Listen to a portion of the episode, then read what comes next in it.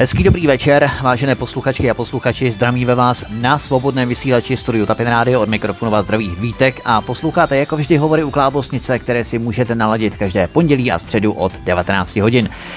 Tato diskuze bude, panelová diskuze, bude to takový kulatý stůl, i když eh, každý má ten stůl poněkud jiný, protože každý je na jiné lince Skype hovoru, ale v podstatě to nevadí, protože my jsme se spojili za tím účelem, abychom si popovídali o Německu, o německých volbách a o situaci, která těmto volbám předcházela, která jimi procházela a která po nich následovala. Takže tato diskuze bude o Německu a jakým způsobem se můžeme na Německo dívat i v rámci kontextu evropských zemí, to znamená i k sousedům Česko, Rakousko, kde budou též volby, v Rakousku budou volby 15 října u nás 20.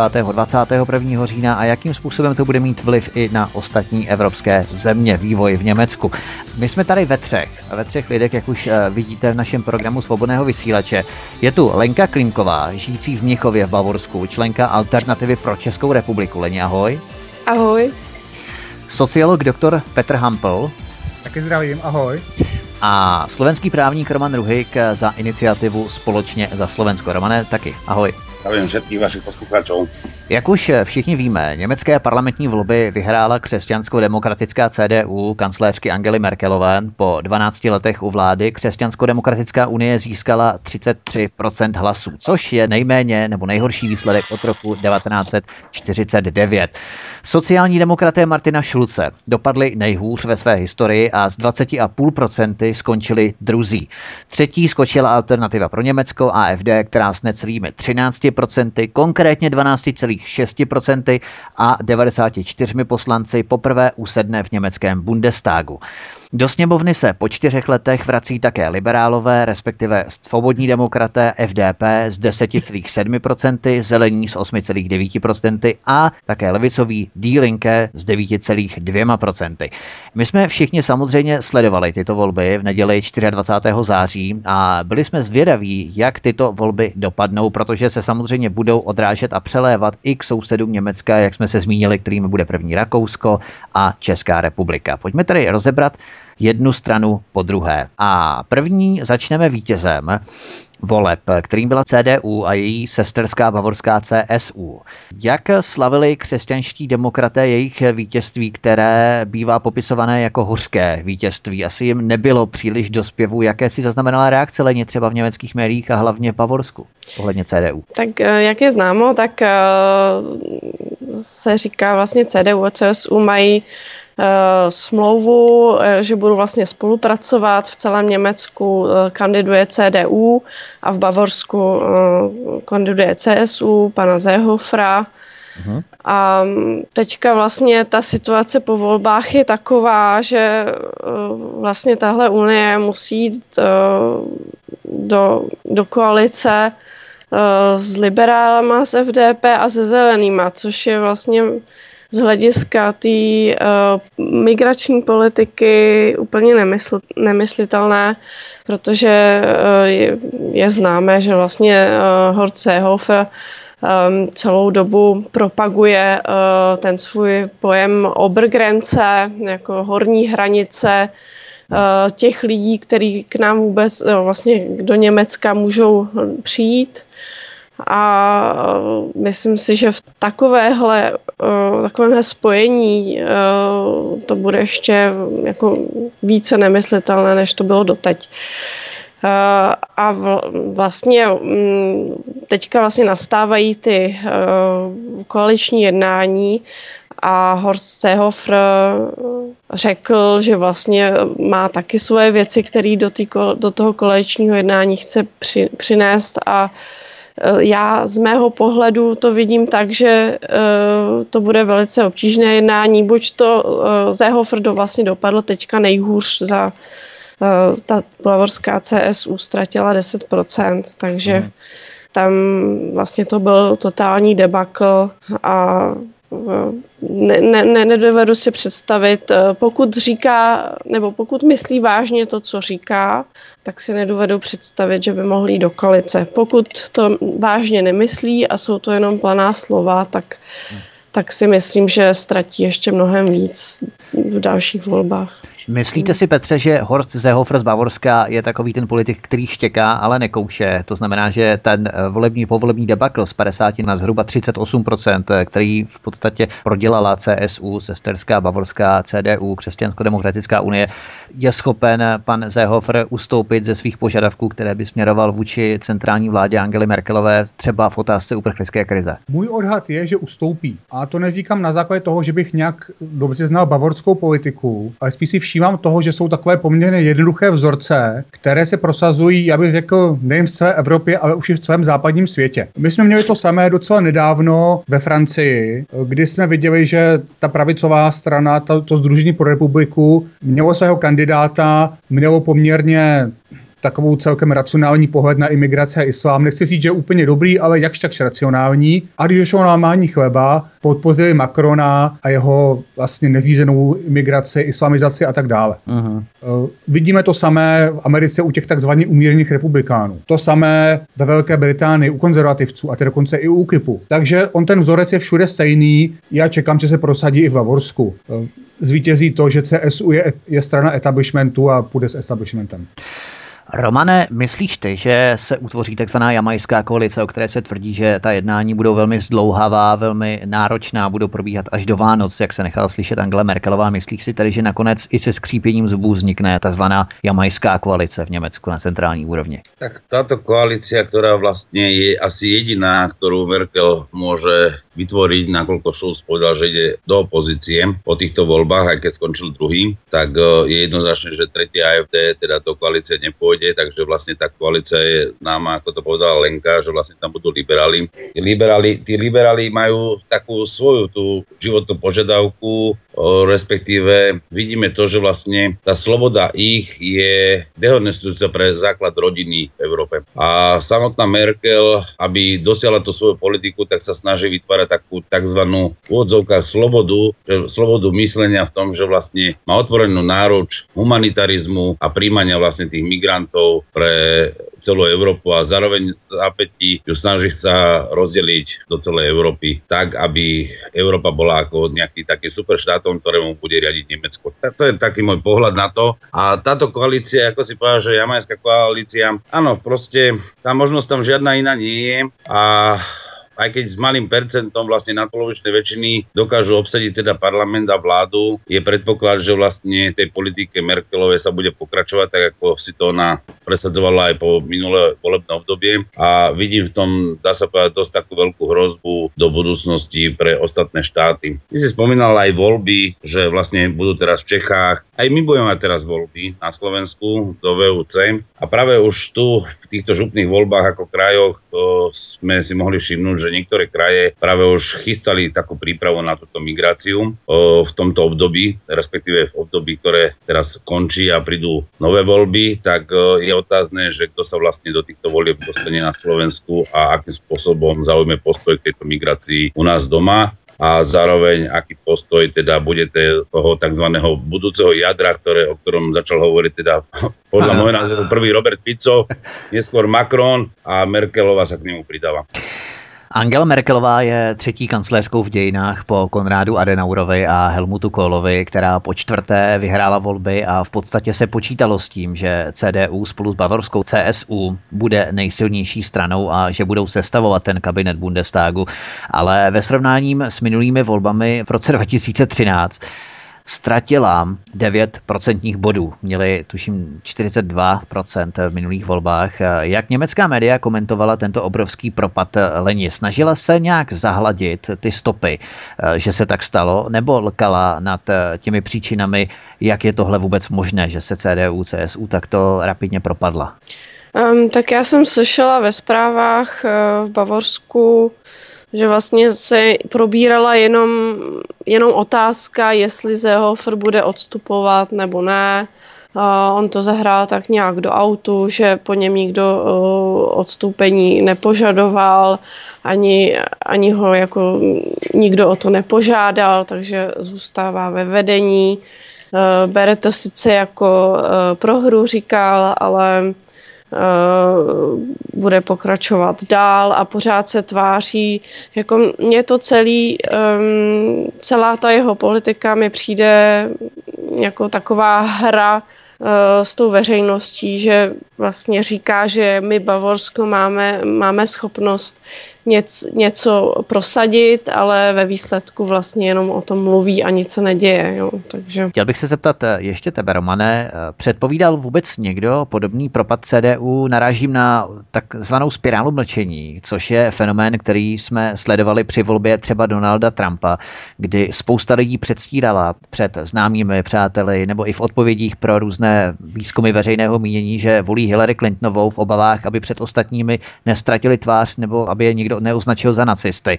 A potom ten hlas stejně hodili Trumpovi. A ty si právě hovořil o Slovensku, to bylo to tež právě s minulými celostátními slovenskými volbami, kdy pravicová strana získala třikrát více procent, než kolik vykazovali právě různé ty veřejné průzkumy.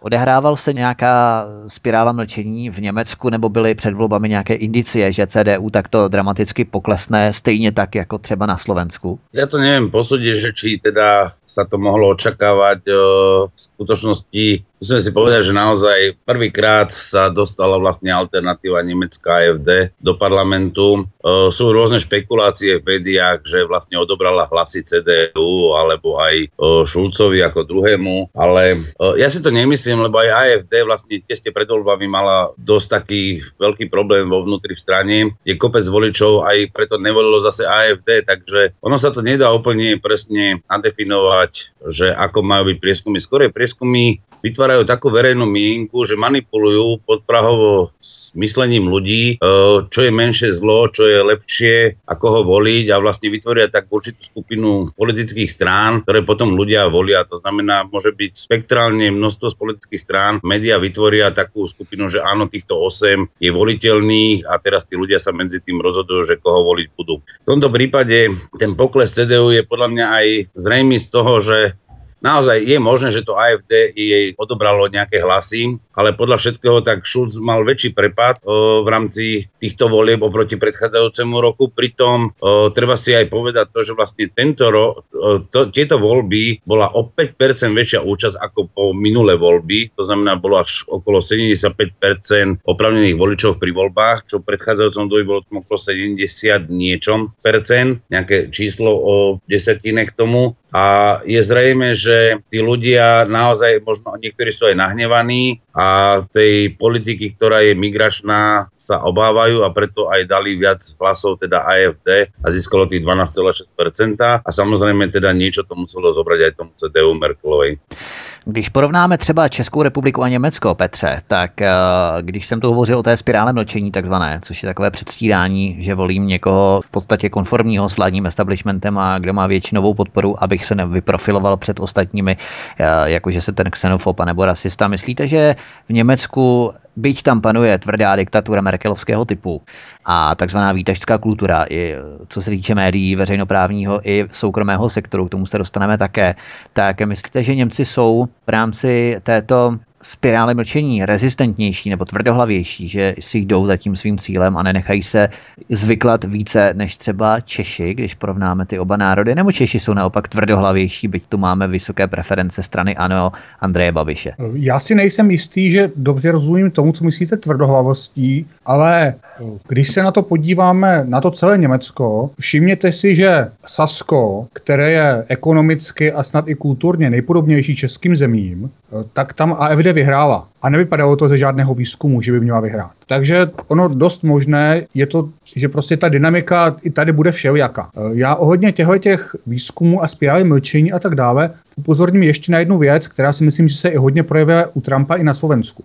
A sice oni ty výzkumy dobře fungují tam, kde máte dlouhodobě docela stabilní poměry, ví se, že ti voliči se hádají o nějakých pár věcí, je tam nějakých pár stran, které dlouhodobě se nějak podobně chovají, případně se mezi nimi ještě někdo objeví další. Ty karty jsou takové rozdané, to znamená, dají se tam vidět dlouhodobé trendy a pro toho, kdo dělá výzkum, je snadné najít nějakou metodiku, která mu umožní předvídat. Jo, protože se vlastně děje v zásadě pořád to tež. Ale oni taky bývají volby, kdy prostě dojde k nějakému předělu. Jo, prostě už neplatí to, co předtím, lidé se začnou chovat nějak výrazně jinak. A pak se stane, že ty metody, které máte k dispozici, to, jak vyhodnocujete ta dotazníková šetření a podobně, že vám jsou v zásadě k ničemu. To je to, co se stalo v Americe. To nebylo jenom proto, že by někteří lidé mlčeli a nechtěli říkali, voli, a říkali, že nebudou volit Trumpa a pak ho volili. Ono se stalo spíš to, že přišli k volbám úplně jiné skupiny lidí, o kterých se ani nepředpokládalo, že mohli přijít k volbám a tak dále.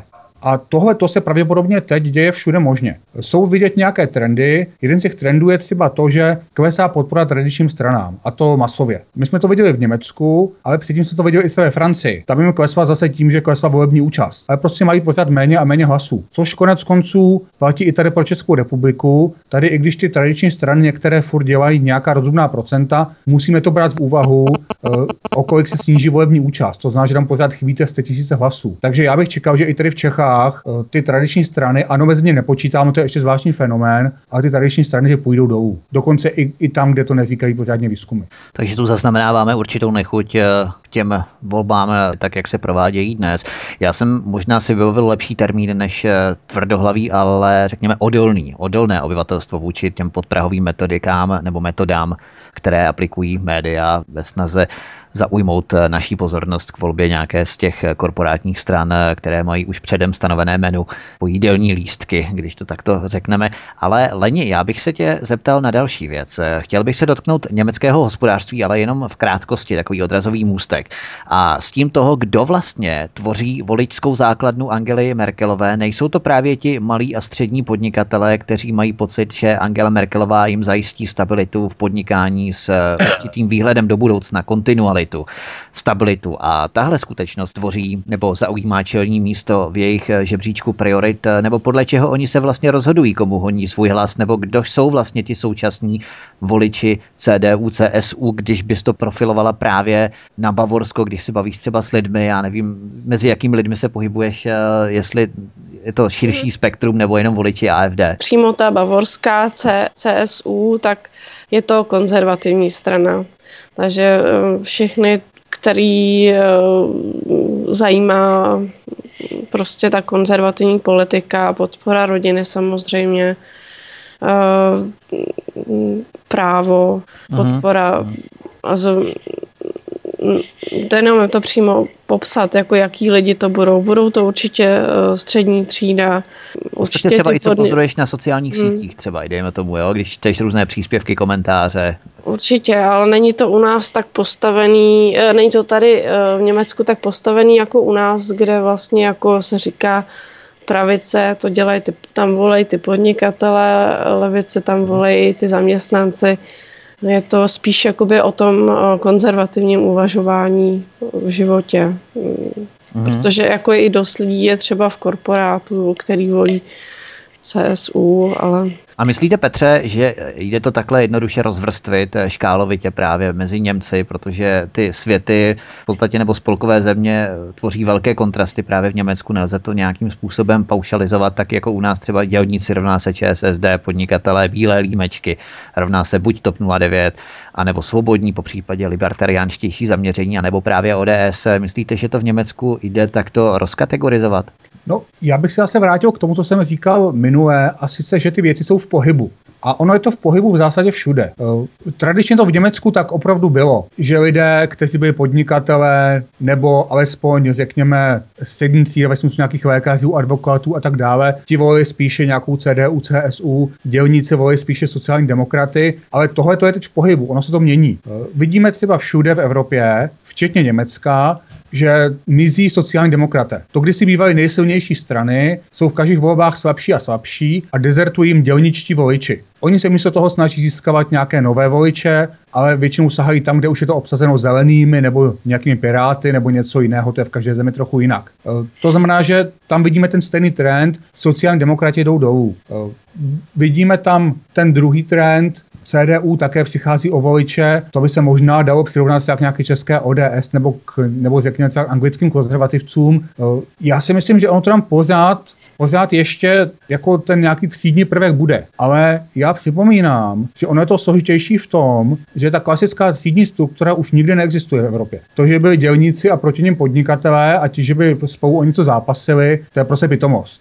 Dneska je to tak, že když se mluví o vyšší třídě, tak to je těch 5 až 7% společnosti, ti lidé, kteří pracují ve vedení velkých bank, politických stran, médií, korporací, těch největších neziskovkách a tak dále, versus zbytek společnosti. A s tímhle tím se teď snaží ty strany se nějak, se nějak vypořádat. Eh, takže kdo je dělník a kdo pracuje, řekněme, v nemocnici, eh, podobně, abych, já myslím, že se to takhle nedá rozlišit. Lenka Klímková, doktor Petr Hampl, sociolog a právník Roman Ruhik ze Slovenska jsou našimi dnešními hosty. Posloucháte Svobodný vysílač. My si zahrajeme písničku a po pauze se podíváme na sociální demokracii SPD. Vítejte při poslechu Svobodného vysílače. Zdraví vás Vítek od mikrofonu. Posloucháte hovory u Klábosnici. Jejichž dnešními hosty jsou dnes tři z Německa, z Česka a ze Slovenska, konkrétně Lenka Klímková, žijící v Mnichově v Bavorsku, členka Alternativy pro Českou republiku, sociolog doktor Petr Hampl a slovenský právník Roman Ruhik za iniciativu Společně za Slovensko. A před písničkou jsme slíbili, že se podíváme na SPD, tak pojďme na ně. Druzí sociální demokraté v Německu, kteří měli 20,5%, o 5% bodů hůře než v roce 2013, tak už krátce po uzavření volebních místností prohlásili, že půjdou do opozice. Co myslíš, Lenko, že je přimělo k takovému radikálnímu kroku? Měli vysoké rozčelování z výsledků voleb, nebo tam hrálo roli ještě něco jiného? Zaznamenalo si nějaké prohlášení právě ze strany Martina Šulce, SPD? No, tak eh, tam je to velice zajímavé, protože SPD opravdu um, si za poslední období vlastně hodně pohoršila. Uh, jsou lidi, kteří vlastně z SPD uh, utekli, uh, voličím utekli k AFD. Uh, opravdu uh, je rost, v Německu je rostoucí, uh, roste, roste chudoba, uh, jsou lidi, uh, kteří nebo mají, mají třeba minimální mzdu dlouhodobě a pak jdou do důchodu a v důchodu jsou, um, vlastně se nemůžou o sebe sami postarat. Uh, je to opravdu, a vlastně uh, ta SPD byla u vlády a celou dobu uh, té, přímo na tady tu skupinu um, se o ní chtěla starat, ale vlastně ten výsledek byl nějaký. A tady tady ty voliče právě ta AFD oslovila. Um, Schulz řekl, uh, že půjde do opozice a tady mi to přijde ještě hodně, že to bude hodně zajímavé.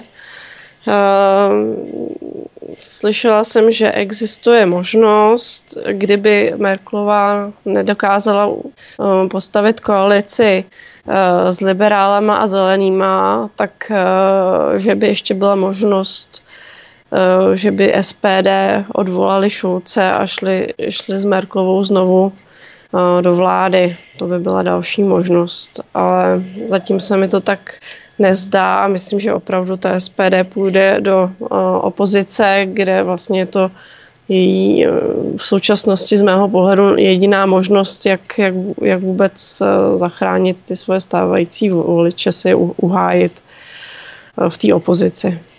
To je možná i základ eh, té deziluze, o které hovořil Petr Hampl, že se vytrácí střední třída, lidé upadají do chudoby a to znamená, že panuje to určitá deziluze v rámci těch tradičních stran, které lidem neposkytly to, co chtěli lidé, aby měli, to znamená stabilitu a určitý růst životní úrovně nebo aspoň minimálně status quo, které tu bylo. SPD spolu s unionistickými křesťanskými demokraty byli v koalici od roku 2005 do 2009 a potom od 2013 do 2017, to znamená dvakrát a možná voliči je mohli vnímat i jako takové Bčko a přece jenom Bčko jako jakousi stranu, která standardně vstupuje do koalice a už se to předem tak nějak tuší, že půjdou do koalice s křesťanskými demokraty, tak možná to tvořil ten základ, proč SPD ztratilo tolik procent. Co myslíte, Petře? Já si nejsem jistý, jestli tohle to hrálo roli. Ano, asi nějakou roli to mohlo hrát, ale připomínám, že ten základní prvek, proč sociálně demokratické strany ztrácí voliče, je ten prvek demokratický, demografický. Protože prostě to byly strany, které byly založeny k tomu, aby hájily zájmy dělnictva proti podnikatelům nebo proti komukoliv jinému. A když se podíváte na dnešní německou sociální demokracii nebo českou, tak zjevně vidíme, že to není pravda. Uh, oni hájí zájmy úplně jiných skupin obyvatelstva. Uh, to, co je ještě udržuje při životě, je to, že mají výborně vybudovanou strukturu, jsou schopni lidi oslovovat, hmm. mají peníze, mají ty základní organizace a tak dále. To znamená, dokážou nakonec před volbami na to lidi nějak zapůsobit, dokážou to nějak udržet chodu, takže tam není dramatický propad. Nicméně dlouhodobě je jasné, že oni o ty voliče přijdou, dělníci nebudou dlouhodobě volit uh, sociální demokracii nikdy v Evropě, tak jako odešli od demokratů v Americe. A myslím, že s tím nic neudělají, bez ohledu na to, jestli vstoupí do vlády nebo ne. Tento volební propad SPD bude mít eh, ten výsledek, že Martin Schulz sice nerezignuje na post předsedy strany, ale oznámil, že už nebude šéfem poslaneckého klubu, tedy frakce SPD v Bundestagu ale že se hodlá věnovat tomu, aby se strana obnovila, aby příště takto špatně nedopadla. Souhlasí spolustraníci SPD, že Martin Schulz je ten pravý, který by měl nadále tuto stranu vést. Lenin neznamenal si nějaké, řekněme, vnitrostranické boje pro to, aby Martin Schulz odstoupil, aby odešel? Nebo jak třeba ho vnímají i Němci jako takový Martina Schulze, jako osobnost, která z Evropského parlamentu přešla do Německa, byl volební lídr SPD a tento způsob selhal?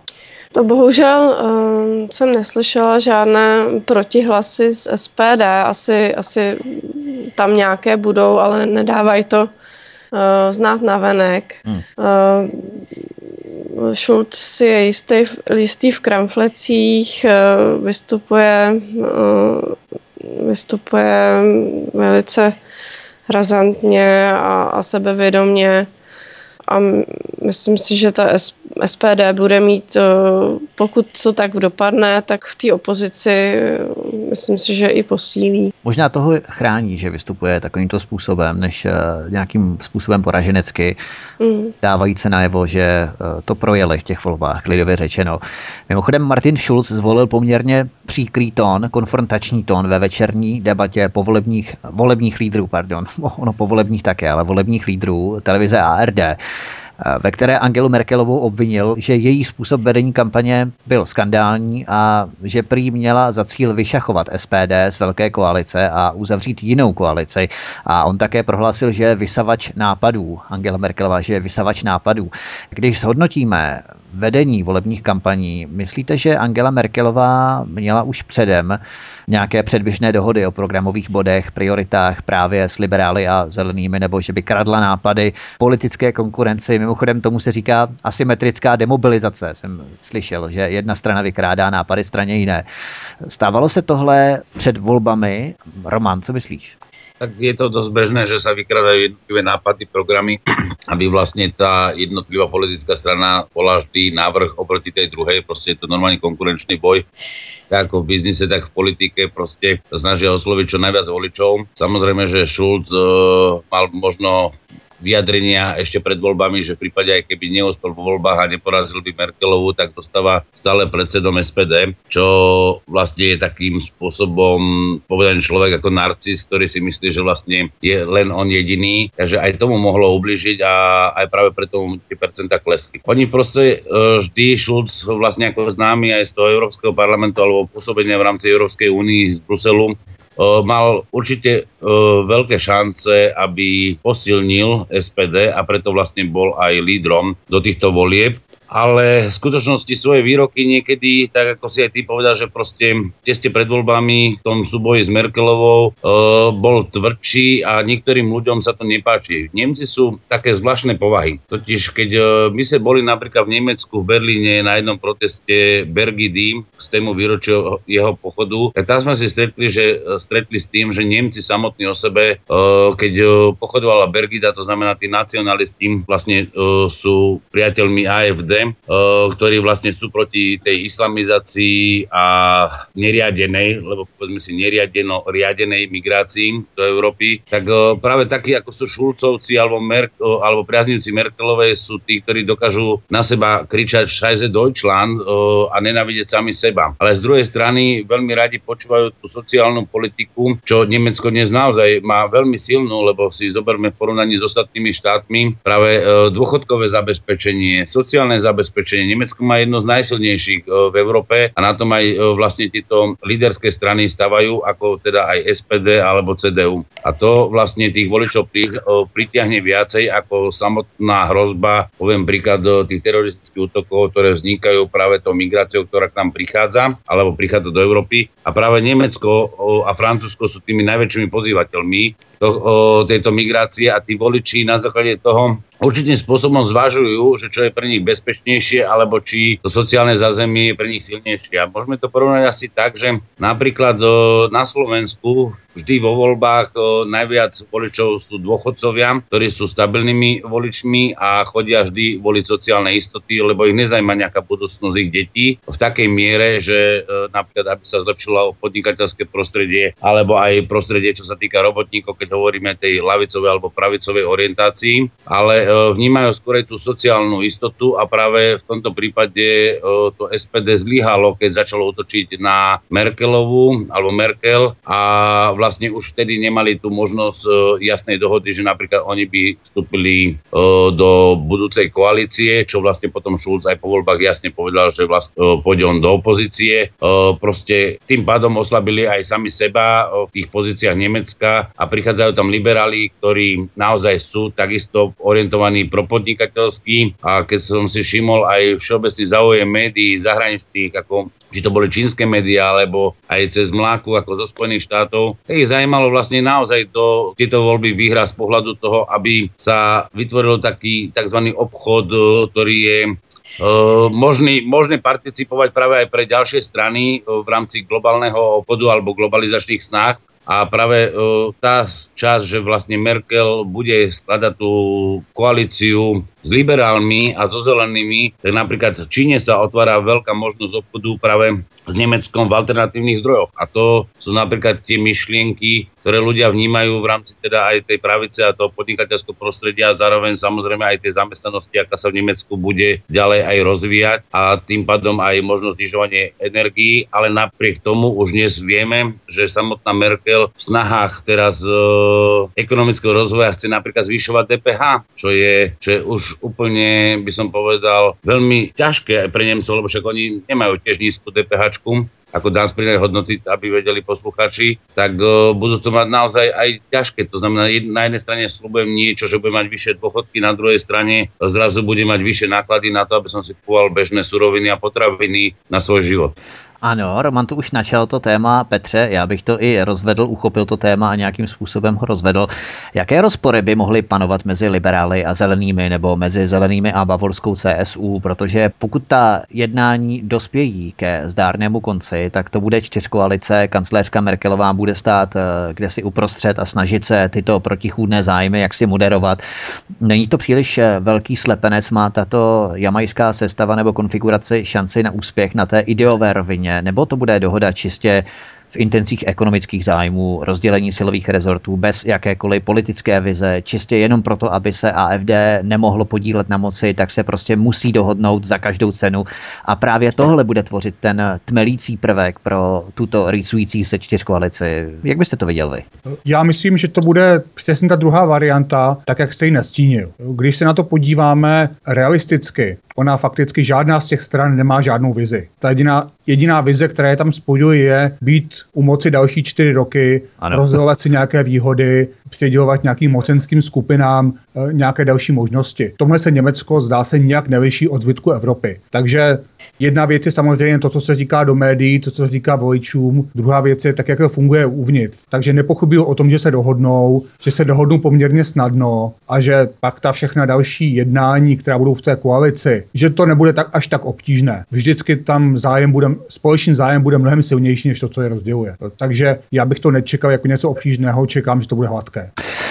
Protože ani ne 40-letý šéf liberální FDP Christian Lendner zdvojnásobil zisky FDP a v kampani se dost ostře vymezoval vůči Angele Merkelové v otázce přístupu k migraci a přístupu k integraci do eurozóny, takže je vůbec logicky možné, aby se liberálové z FDP, z CDU, CSU dohodli nějakým způsobem, ještě když zůstaneme u vás, Petře. Protože vy jste tvrdil, že to bude hladké, jestli to skutečně tak bude, opravdu. Uvidíte, že se dohodnou. Já jenom tady připomínám, je to dobře, je to jiná země, ale u nás střední Čechy. Měli jsme tady ANO, které stavělo kampaň na odboji nebo odporu proti tomu, jak se to dosud vedlo. Měli jsme tady ODS, které stavělo kampaň na varování před ANO. Skončily volby a během necelých 24 hodin postavili koalici. To, že to, to znamená, že tu koalici už fakticky měli předpřipravenou. Konec konců viděli jsme to samé ve Francii. Ty různé strany a ti kvrzenčí kandidáti se navzájem kritizovali ale když přišlo druhé kolo voleb, jednoznačně se postavili společně. Ono to v Německu nebude jiné. Uvidíte fakt, dohodnou se a dohodnou se snadno. Já bych dokonce moc nedal za to, že teď už v zásadě tam ty mocenské skupiny spolu jednají, že už mají předjednáno. Jedna věc je, co říkají politicky do médií, druhá věc je, co ty kmotci dělají v zákulisí. Takže teď už možná spolu sedí a jsou v pohodě dohodnuti. Hmm. Uvidíte, že to nebude problém. Ono v podstatě možná ty rozdíly tvoří i lokální jakási úroveň na místní úrovni nebo na celostátní, protože od června tohoto roku 2017 vznikla ve Šlefinsku Holštínsku a na to bych chtěl právě narazit. Ve Šlefinsku Holštínsku vznikla jamajská koalice, tedy CDU, FDP a Zelených, takže zraky celého Německa jsou upřeny do této laboratoře, kde se musí velmi opatrně míchat dohromady ty chemické sloučeniny, které obvykle při sebe menším kontaktu hrozí vybuchnout. V tom Šlefinsku Holštínsku třeba zelení ustoupili v otázkách daní a sociálních věcí, ale zase si prosadili pokus na zavedení takzvaného základního nepodmíněného příjmu a liberálové zase nechtějí za žádnou cenu pokračovat v záchranných valech eurozóny. Po Evropské centrální bance chtějí vyšší úrokové sazby, což by byl konec těch Macronových snů, jak to už někdo načal Macrona, nevím jestli Roman Lenka nebo vy Petře i integrovaná Evropa toho Macrona by vzala za své. Takže co tohle všechno znamená pro nás? Máme se obávat této jamajské koalice? Jaké by to pro nás mohlo mít dopady v rámci třeba imigračních otázek, Romane? Tak migračné otázky. Migračné otázky vidíme, že Nemci boli tí, ktorí boli pozývateľmi a prví si začali stražiť hranice od Rakúska a od Čech. Takže uh, Nemci skorej robia ten populizmus a snažia naozaj skôr urobiť tzv. superštát.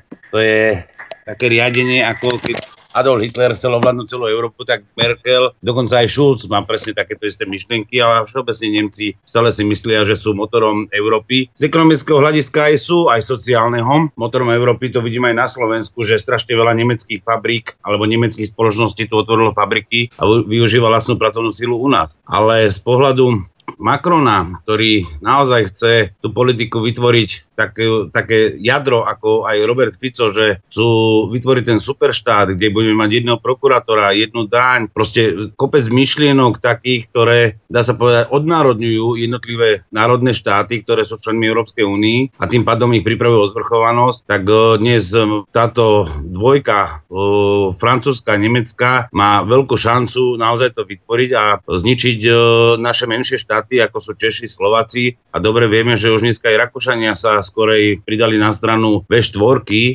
ktorá je vyslovene proti migrácii a práve napríklad e, Slovenská republika Robert Fico išiel do takého ústupu a chce sa zase dostať skorej do jadra, čo je úplná katastrofa pre Slovensko. Mm. To si mhm. nikto neuvedomuje na Slovensku, že čo tu vlastne to jadro naozaj znamená a to, že budeme mať nejakého spoločné zákony. Už teraz môžeme vidieť, že poviem príklad, e, nedávno v správach bolo, že v podstate e, prichádza nové nariadenie Európskej únii na tzv.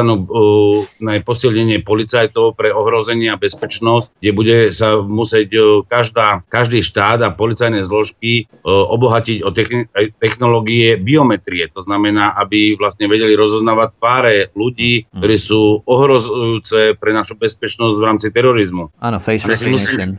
Ano. My, my si musíme uvedomiť, že toto keď do dvoch rokov budeme musieť mať, takže tá hrozba tu naozaj je. Nemci si to uvedomujú, Francúzi takisto. Však napokon tých najviac teroristických útokov vlastne bolo vo Francúzsku, v Nemecku a samozrejme v Anglicku, ktoré teda Brexitom odchádza z Európskej únie, čo aj schvalujem. A ja by som bol najradšej, keby tá Európska únia v takomto zložení a v takomto myslení, ako chce ísť, pokiaľ nedojde pre, nejakému preskupeniu toho, že naozaj tá zvrchovanosť tých štátov zostáva, tak o, som za to, aby naozaj Slovensko z takéto únie odišlo preč, lebo zostaneme len, dá sa povedať, nejakou krajinou, oblasťou nejakého superštátu, kde vlastne nebudeme mať už žiadne práva a bude využívaná len naša vlastná pracovná sila, aj keď na druhej strane túto, poviem príklad, smer sociálna demokracia hovorí o raste minimálnej mzdy, ale v skutočnosti ten raz minimálnej mzdy stále sme niekde na nejakej dvacatine toho, čo je v Nemecku o, priemerná mzda, takže Slováci budú otrokmi Nemecka a toto sa mne osobne nepačí a vidím, že vlastne teda aj víťazstvom znova Merkel to bude pokračovať a budem sa, ja osobne sa budem určite snažiť ľudí naďalej na Slovensku presvedčať, že Slovexit asi je to najlepšie riešenie a nech sa sami občania rozhodnú. A to je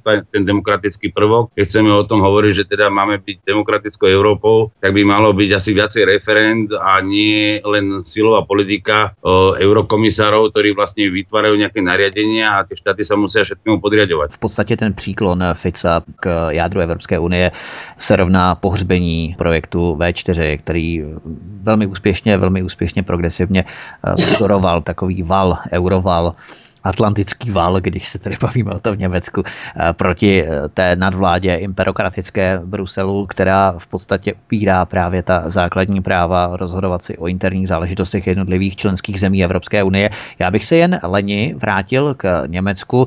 Zelení požadují ekologičtější politiku, velmi když to vyjádřím velmi eufemisticky, tak benevolentní přístup k imigrantům, zavedení humanitárních víz a slučování rodin uprchlíků, což je zase nepřijatelné pro bavorskou CSU pana Zehofra.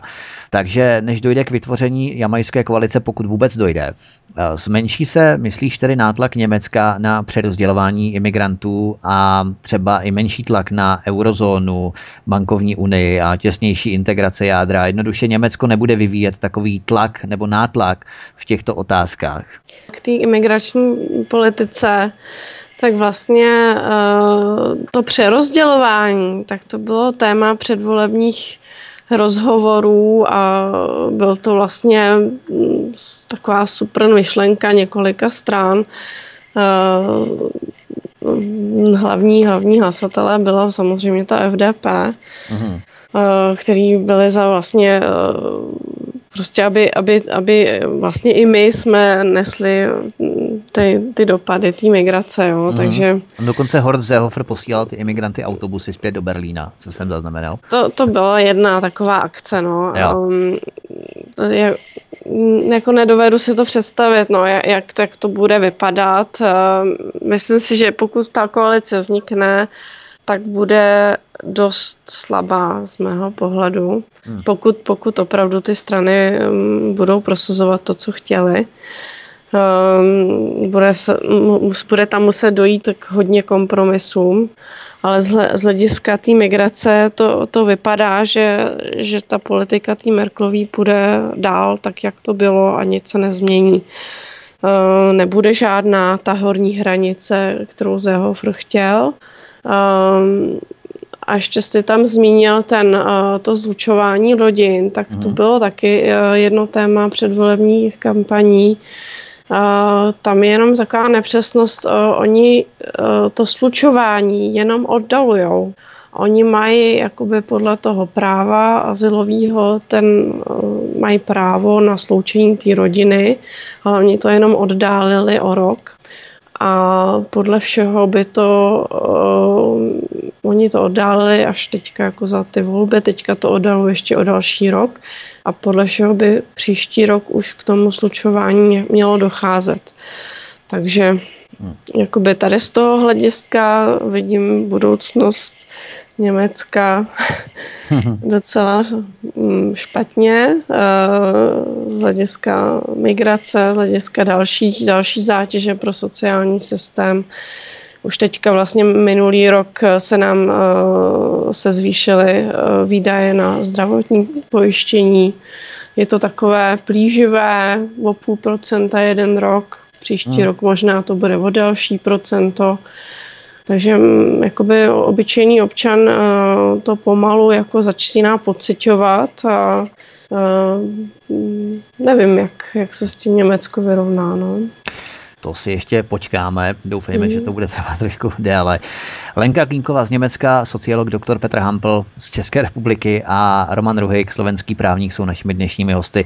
Po písničce budeme pokračovat dále, tentokrát se zaměříme na stranu Alternativa pro Německo AFD. Zůstaňte s námi. Lenka Klínková, žijící v Mnichově v Bavorsku, členka Alternativy pro Českou republiku, sociolog dr. Petr Hampl a slovenský právník Roman Ruhejk za iniciativu Společně za Slovensko jsou našimi dnešními hosty na svobodné vysílači od mikrofonu vás zdraví Vítek a my pokračujeme dále v naší debatě. Jak jsme si před písničkou řekli, prozradili, budeme pokračovat o straně Alternativa pro Německo. Podle analýzy televizi ARD sebrala dvěma nejsilnějším stranám, tedy CDU, CSU a SPD, nejvíce voličů právě strana Alternativa pro Německo, AFD, která skončila na třetím místě. Přes milion voličů přešlo právě k AFD. Nevytvořila Angela Merkelová právě prostor v rámci bezpečnostních rizik, kdy zanedbala důsledky migrační krize a ona v podstatě nemohla svou retoriku jakkoliv korigovat, protože tu stále máme to 3. září 2015, kdy pozvala v podstatě všechny krimigranty do Německa, čili ona neměla v podstatě kam uhnout a to jí zlomilo vás. Myslíte, že to bylo to největší její selhání, Petře? Já si nemyslím, že by neměla kam uhnout. Ono, kdyby Merklová před půl rokem nebo i třeba teď vystoupila a řekla, sorry, spletla jsem se, už nebudeme přijímat nikoho dalšího. A to by ztratila tvář před voliči, ne? Věřte mi tomu, že většina voličů byla ráda. Není to prostě tak, že by ti voliči řekli, my sice nechceme imigranty, ale protože vy jste předtím říkal, že ano, tak to nebereme. Jo, kdyby prostě řekla, chtěli jsme imigranty, ale vidíme, že to šlo jinak, že se nedají integrovat, musíme na to reagovat, voliči by to vzali. Takže ona není v té pasti, že by to nemohla udělat kvůli tomu, že předtím řekla něco jiného. Ona je v té pasti, že to nechce udělat a nechce to udělat proto, že ta společenská vrstva, mezi kterou žije, která se stává z těch různých bankéřů, velkoprůmyslníků, funkcionářů politických stran a tak dále, tahle ta vrstva je pro, je pro imigrační, jednoznačně pro imigrační. Hmm. Takže ona by se musela postavit vůči té elitě a to je ten problém. Psal by se o ní v novinách a podobně. A toho se ona bojí, to nechce. Eh, ale není to tak, že ona by nemohla nic jiného dělat. Eh, jinak souhlasím s tím, že ta imigrační otázka je něco, co umožnilo úspěch alternativy ale já jenom upřesním, ona to totiž není v tomhle okamžiku už imigrační otázka tak moc, eh, ve smyslu toho, že se zatěžují systémy, že roste kriminalita,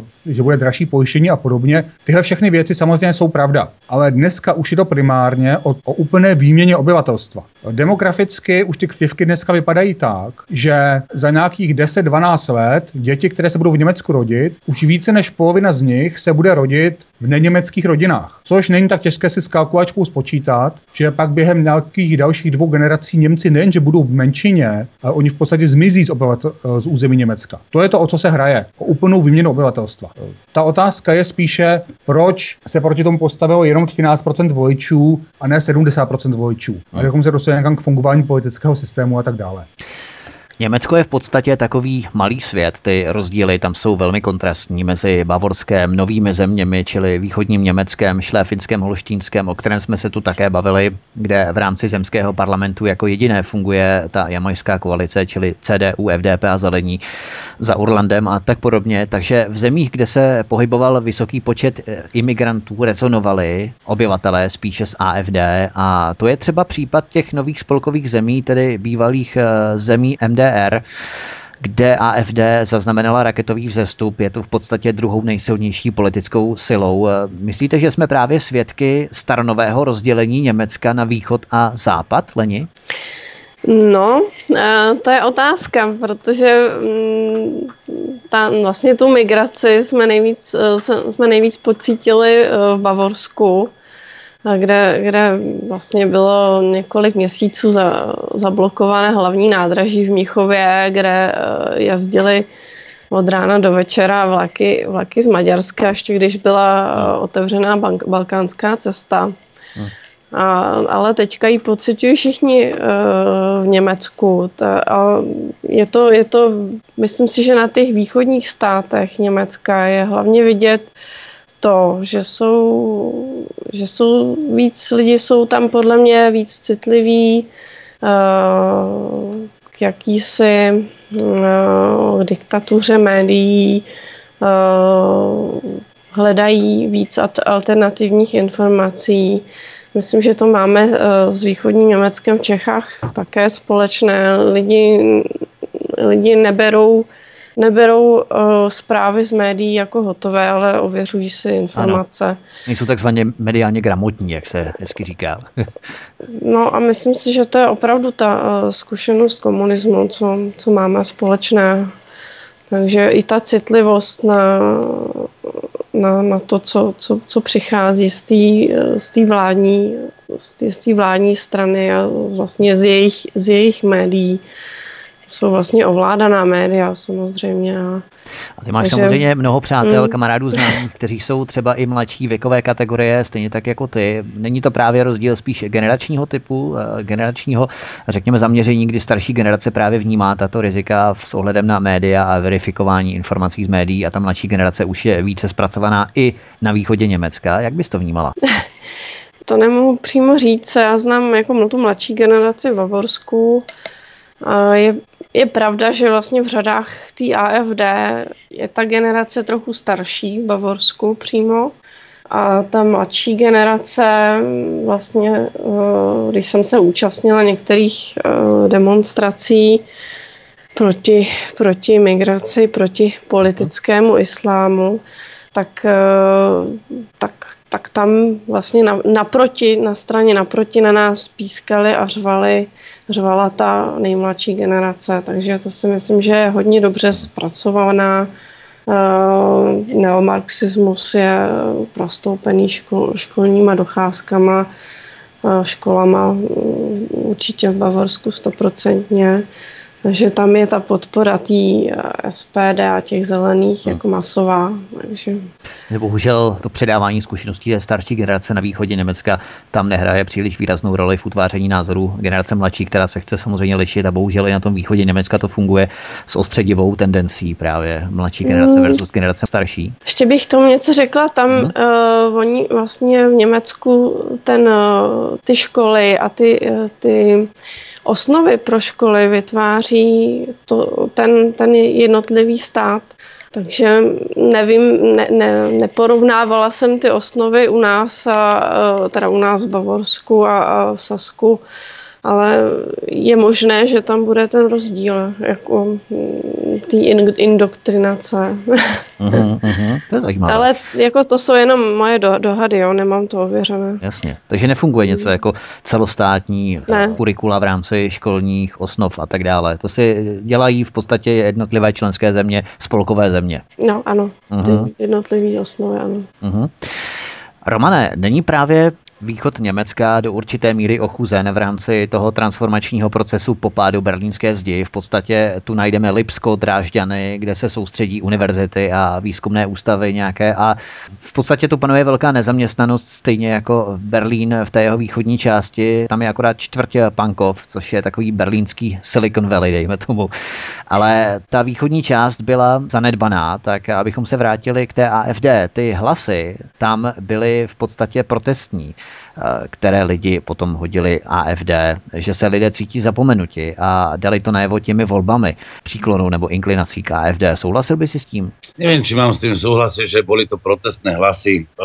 Ľudia sú si vedomi toho, kdo vlastně aký má program a kdo je za niečo a kdo je proti niečomu. AFD sa jednoznačne vyhradila proti migrácii v Nemecku a samozrejme vlastne tým aj získavala určitým spôsobom popularitu medzi voličmi voličmi a ľuďmi v Nemecku, dá sa povedať nielen teda samozrejme na východnom Nemecku alebo východnej časti, ale v, celé, v celom Nemecku proste bolo to vidno aj v predchádzajúcich voľbách, že už vlastne AFD získavalo hlasy aj v rámci regionálnych volieb. Takže uh, nedá sa to povedať, že by AFD nejakým spôsobom uh, aj zobrala hlasy niekomu inému, ale skôr tí voliči si začali uvedomovať a otvárať si oči, že čo sa môže stať a čo sa deje a samozrejme aj tie jednotlivé útoky uh, a tá politika Merkelovej bola, dá sa povedať, tak jasná, že ona je otvorená, vyslovene ako otvorená spoločnosť, ako keď povieme Šorošová otvorená spoločnosť ako nadácia, otvorená otvorenej spoločnosti, tak je zrejme, že vlastne sú také, taký naplnenie takého kalergího plánu, ktorý v podstate hovorí o multikulturalizme Európy a tým pádom vlastne dochádza nejakému zmyšaniu všetkých uh, identít ľudí a oslabovaniu, uh, dá sa povedať, myslenia pre určitú skupinu ľudí, ktorí chcú ovládnuť svet. Najľahšie sa ovláda svet tým, keď ľudia majú nižšiu inteligenciu a nižšie právne povedomie, ale aj povedomie čo sa týka globálnej politiky, ekonomiky, hospodárenia a tak ďalej. Takže tu si musím povedať, že AFD malo veľkú šancu a bolo to viac menej isté, že do toho parlamentu sa dostane. Dostali sa 12,6%. Ja by som im, ja im samozrejme aj blahoželám, že skali takéto percentá. Samozrejme mohli mať aj viac. Ono si treba uvedomiť, že čo sa vlastne deje, že to AFD v podstate naozaj mohlo mať viac, ale strašne veľa voličov, ktorí AFD chceli voliť, nešli nakoniec k voľbám práve kvôli pretrasom, že odišla odtiaľ líderka AFD. jej meno tuším je Pravke, Petri, Pravke Petri ktorá bola veľmi populárna medzi ľuďmi. No a tesne pred voľbami zrazu A už dokonca v rámci volie odišla dokonca aj z Bundestagu, povedala, že odchádza, aspoň takú informáciu som zachytil. A prebrala to vlastne po nej druhá líderka, ktorá vlastne bola matka, dvomi, matka dvoch detí a zrazu uh, 4 dní pred voľbami vyhlásila, že ona je homosexuálka, to znamená, že je lesbička. A tým pádom tí ľudia, ktorí verili tomu konzervatívnemu nacionálnemu mysleniu, ktorý je základ uh, ponímaní spoločenstva rodina, tak zrazu tí ľudia pri tej homosexualite, ktorá sa prejavuje všelikde e, rôznymi škandálmi, rôznych zariadeniach, na školách, tak e, títo ľudia v tom konzervatívnom myslení verili, že to AFD naozaj bude teda taká strana rodiny a keď e, zrazu zistili, že ich líderka je lesbička, no tak takisto cúvli a nedali im hlas. Takže naozaj mohli mať aj viacej hlasov a to, čo si aj ty hovoril, že vlastne že beru, brali hlasy, no samozrejme určitým spôsobom odobrali hlasy aj CDU, aj SPD, ale treba si naozaj uvedomiť, že vlastne aj bola vyššia účasť tentokrát vo voľbách o 5%, to znamená 75%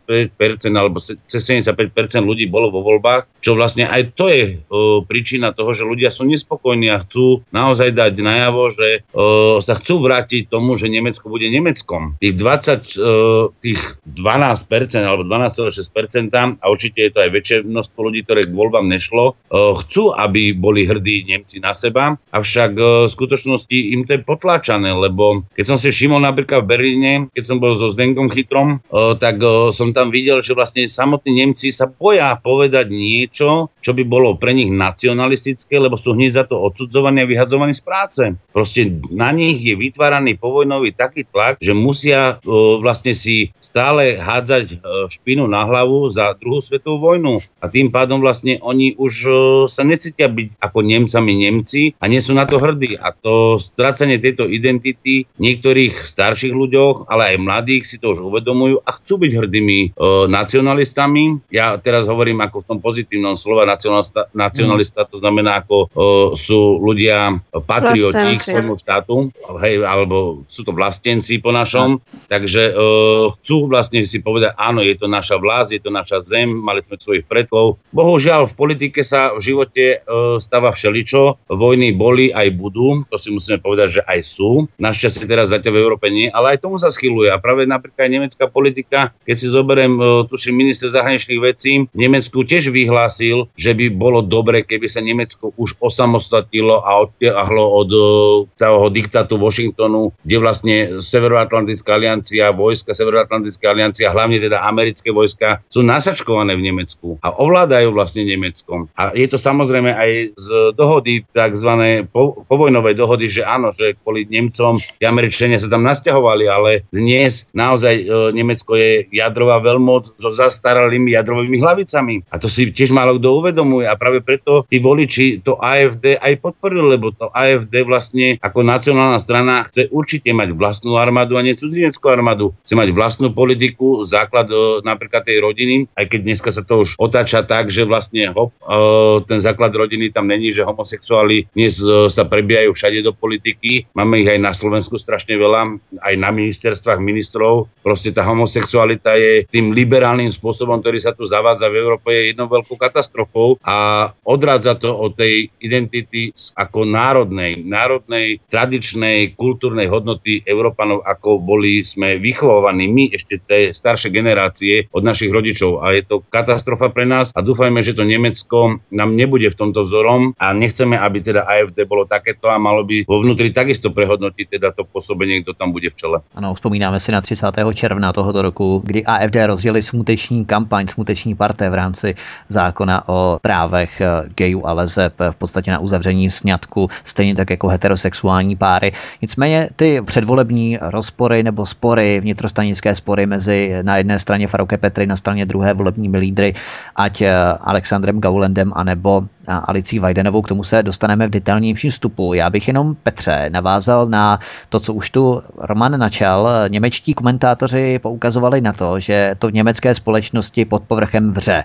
Lidé začali být nespokojení, nebo alespoň část lidí, už jsme to tu zmínili, v těch oblastech, kde se migranté vyskytovali, jak během volební kampaně Angela Merkelová odpovídala na tyto obavy, protože v Mnichově byla třeba mohutně vypískaná, takže se jí tomu čelit příliš nedařilo. Vzpomeňme na průzkum v únoru v roce 2017, v tomto roce, společnosti Chatham House, podle kterého si 53% Němců přeje zastavit migraci z muslimských zemí, ale 19% obyvatel migraci zastavit nechce. Jednoduše tohle téma Angela Merkelová podcenila, proto takto dopadla. V německé společnosti se v podstatě téma bezpečnosti nebo uprchlická tématika neřeší eh, jenom tak jednoduše jako třeba u nás, protože to je širokospektrálnější záležitost. Vedle bezpečnostních rizik se s tím průřezově pojí třeba školství, které je podfinancované přílevem nových krimigrantů a třeba i sociální systém, na který je rovněž činěn výrazný nápor. Takže v Německu se neklade takové zjednodušené rovnítko mezi migrací a bezpečností, jak tomu přidružena řada dalších témat. Tak eh, jak si myslíte, že v této politice postupovala Angela Merkelová z pozice tedy AFD a jestli AFD skutečně dobře uchopili tuto tématiku migrace, jestli neměli ještě nějaký další potenciál na vzrůst? Když jsme u té migrace, já upozorním pro lidi, to není věc nová, myslím pro voliče. Totiž data ukazují, že už někdy od 70. let, tedy v době, kdy někteří účastníci tohoto rozhovoru ještě nebyli na světě, tak Čekně už v těch 70. letech ve většině záp- záproevropských zemí existovala masivní většina, která požadovala okamžité zastavení imigrace. To neznamená, že by lidé neměli rádi tam ty imigranti, kteří už tam byli, ale říkali, už toho bylo dost, nechceme další. A v dalších dotaznicích lidé odpovídali, že z hlediska politiky je to pro ně priorita, že by volili stranu, která by měla něco takového v programu, že to pokládají za důležité. A vidíme, že za těch vlastně 40 let se dařilo, aby se tahle ta masivní většina, její názor, aby se vůbec nepromítl do politického chování. My tady teď povíme o té masivní krizi posledních let, ale kdybychom se na to podívali 60 let na zpátek, tak vidíme, že každých pět let byly hranice otevřenější, každých pět let se přijímalo více a více. Takže ono to je jenom takové logické vyústění toho trendu. Ta milionová imigrace posledních let a to, co tady zatím jenom bylo velmi letmo zmíněno, to je ta řetězová imigrace. Protože ano, každý z těch, kde jsou vevnitř, bude mít právo si tam vzít své příbuzné, co se předpokládá, že bude nějakých 5 až 10 lidí. Ale pozor, on každý z těch příbuzných, jakmile se tam usadí, tak má zase nějaké svoje další příbuzné, kteří jsou v těch afrických a azijských zemích. A tím pádem také získá tohleto právo. Ano, to a každý z těch dalších a tak dále. To znamená, že ten jeden milion příchozích v důsledku znamená příchod 120-150 milionů lidí. Přesně, přesně. Pokud bude opravdu to pravidlo aplikováno tak, jak je do. Eh, takže, eh, to, takže ono se nezměnilo to, že by lidé byli více proti migraci. Eh, to byly celou dobu. Možná pro některé je to palčivější téma, než bylo dřív, ale to, co se změnilo, je to, že dříve byly ty elity schopny úplně vyhodit z politického prostoru každého, kdo by chtěl tohle téma otevřít.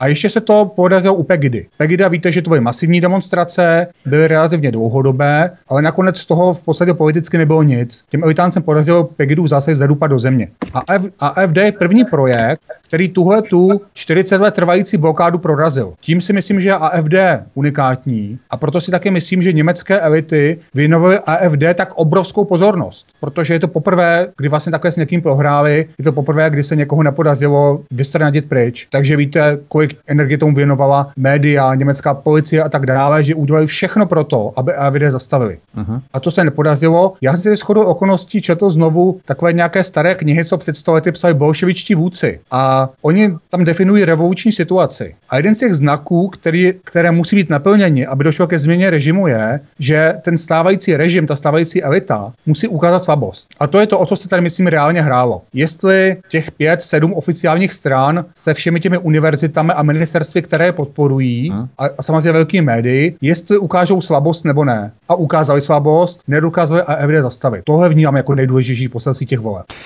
Leni, týden před švýcarskými volbami deník Neue Zürcher Zeitung zveřejnil odhady finančních nákladů, které Němci budou muset vynaložit na migraci. Mezi lety 2016 až 2020 ta částka je neuvěřitelná 93,6 miliard euro, což je 2,5 bilionu korun. To je skoro celé litium, co tady máme v Krušných horách a další náklady až 40 miliard eur ponesou jednotlivé spolkové země. Takže ta zátěž bude velmi vysoká. Zabývala se třeba tímto německá média nebo politické debaty v Německu, když eh, si zpětně retrospektivně zhodnotí třeba různé debaty v televizích, v médiích, tak eh, to finanční hledisko ohledně migrace nákladů, zmiňoval to tam někdo třeba i AFD? Tak mm, AFD tady tu, tu tematiku zmiňovala. Bude to velká zátěž eh, pro sociální systém. Mm, oprav, já opravdu osobně se nedokážu, jako myslím si, že to ještě uh, Německo se, svojí, uh, svým hospodářstvím zvládne, ale bude to určitě obrovská zátěž. A v současnosti probíhají ty integrační programy. Uh, jsem, teď jsem slyšela jednu diskuzi uh, ohledně začlenování imigrantů do, do pracovního procesu a zjistilo se, že ty integrační programy budou trvat ještě déle.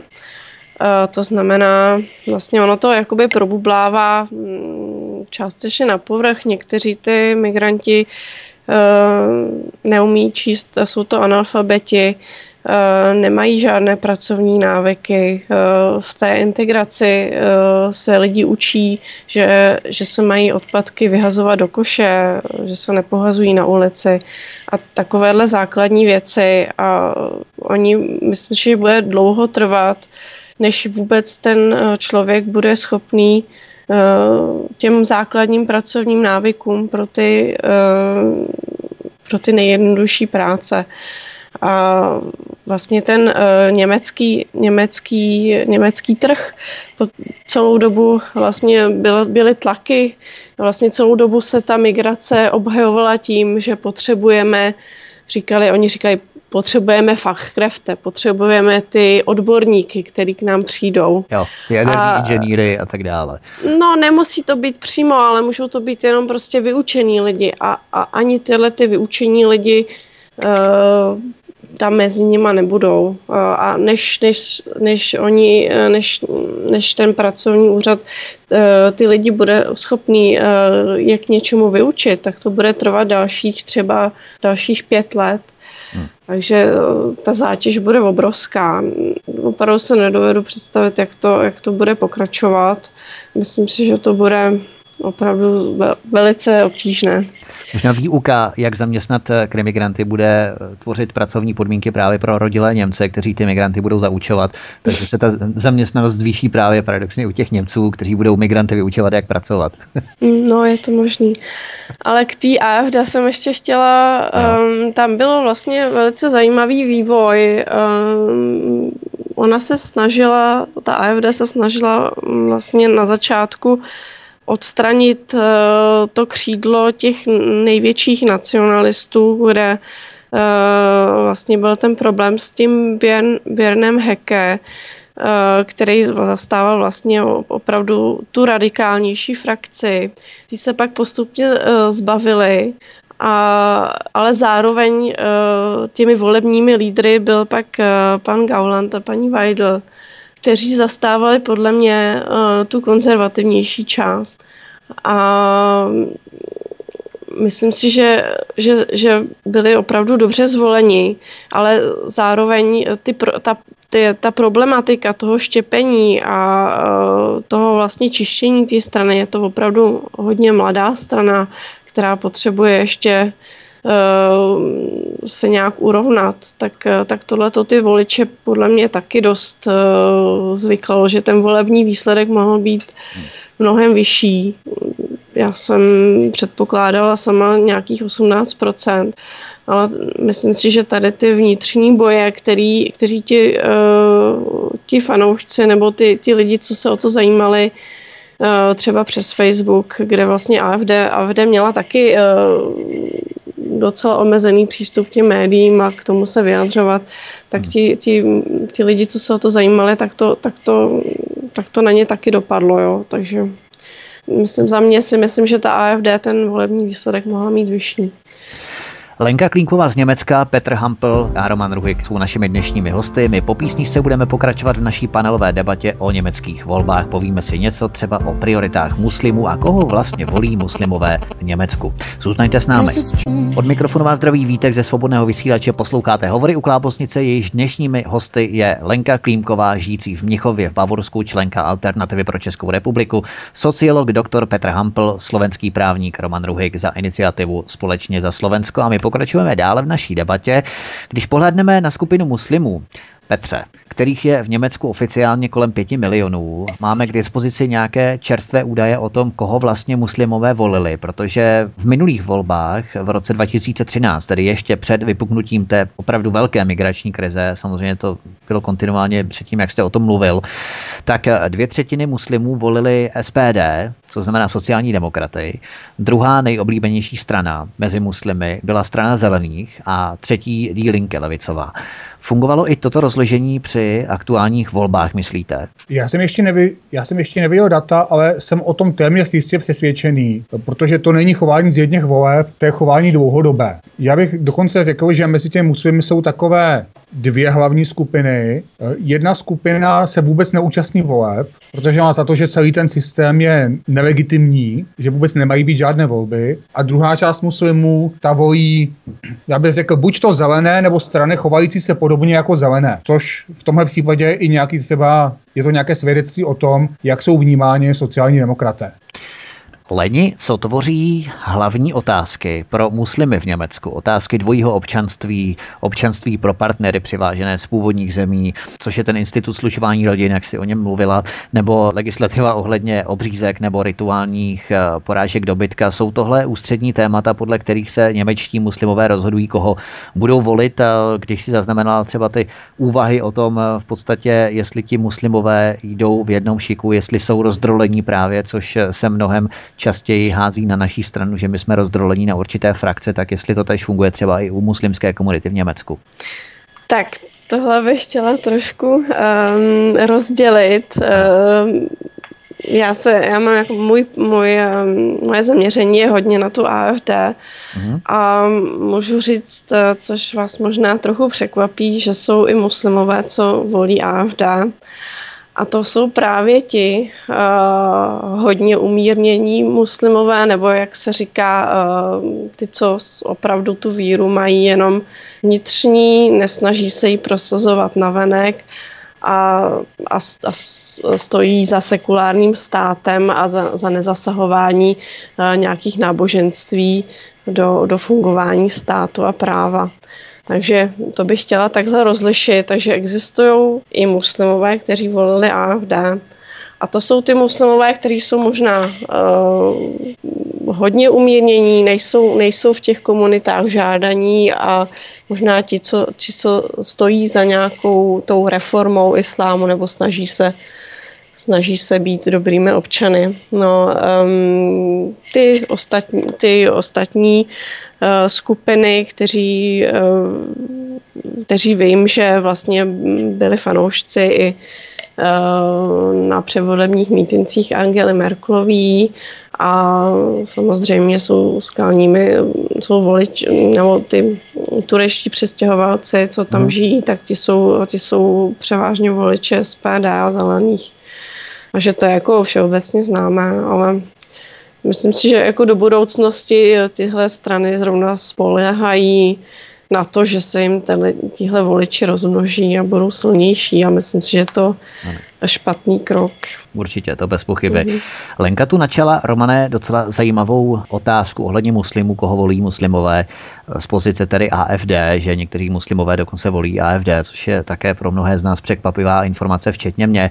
Když si narýsujeme základnu elektorátu AFD, jakousi rozsáhlou projekční plochu, eh, jaké skupiny lidí volili AFD? Říká se totiž, že spousta Němců volila takzvaně na protest, to už jsme tu řešili, proti Angele Merkelové. Nemyslím teď ty východní Němce, to už jsme tu probrali, myslím celé Německo jako takové. Některé komentáře zase připomínají, že AFD dostala k volbám nevoliče, lidi, kteří dříve nevolili a teprve AFD je dostala k tomu, že šli, že se zvedli a šli hodit jim ten lístek eh, do volební urny. Tak kdo jsou tedy voliči AFD, kdybys to měl tak nějak odhadnout? Ja by som ešte skúsil nadviazať na tú Lenku, a ako keď hovorím, ja keď sa rozprávam s nemeckými priateľmi, ktorí sú teda starší a dokonca robia aj v politike, alebo v diplomácii, tak uh, od nich viem, že vlastne tí prví moslimovia a Turci, ktorí tam prichádzali, to znamená prvá generácia, druhá generácia, vôbec nie sú problémom Nemecka. Tí sa dokázali prispôsobiť uh, nemeckej kultúre, nemeckým hodnotám, práci a normálne sa zatriedili ako bežný Nemec uh, do tej spoločnosti tak, ako by to malo byť. To znamená, že niekde prídem a samozrejme rešpektujem tie zákony, ktoré sú v tom danom štáte. Takže samozrejme verím tomu, ako Lenka povedala, že niektorí práve takíto títo starší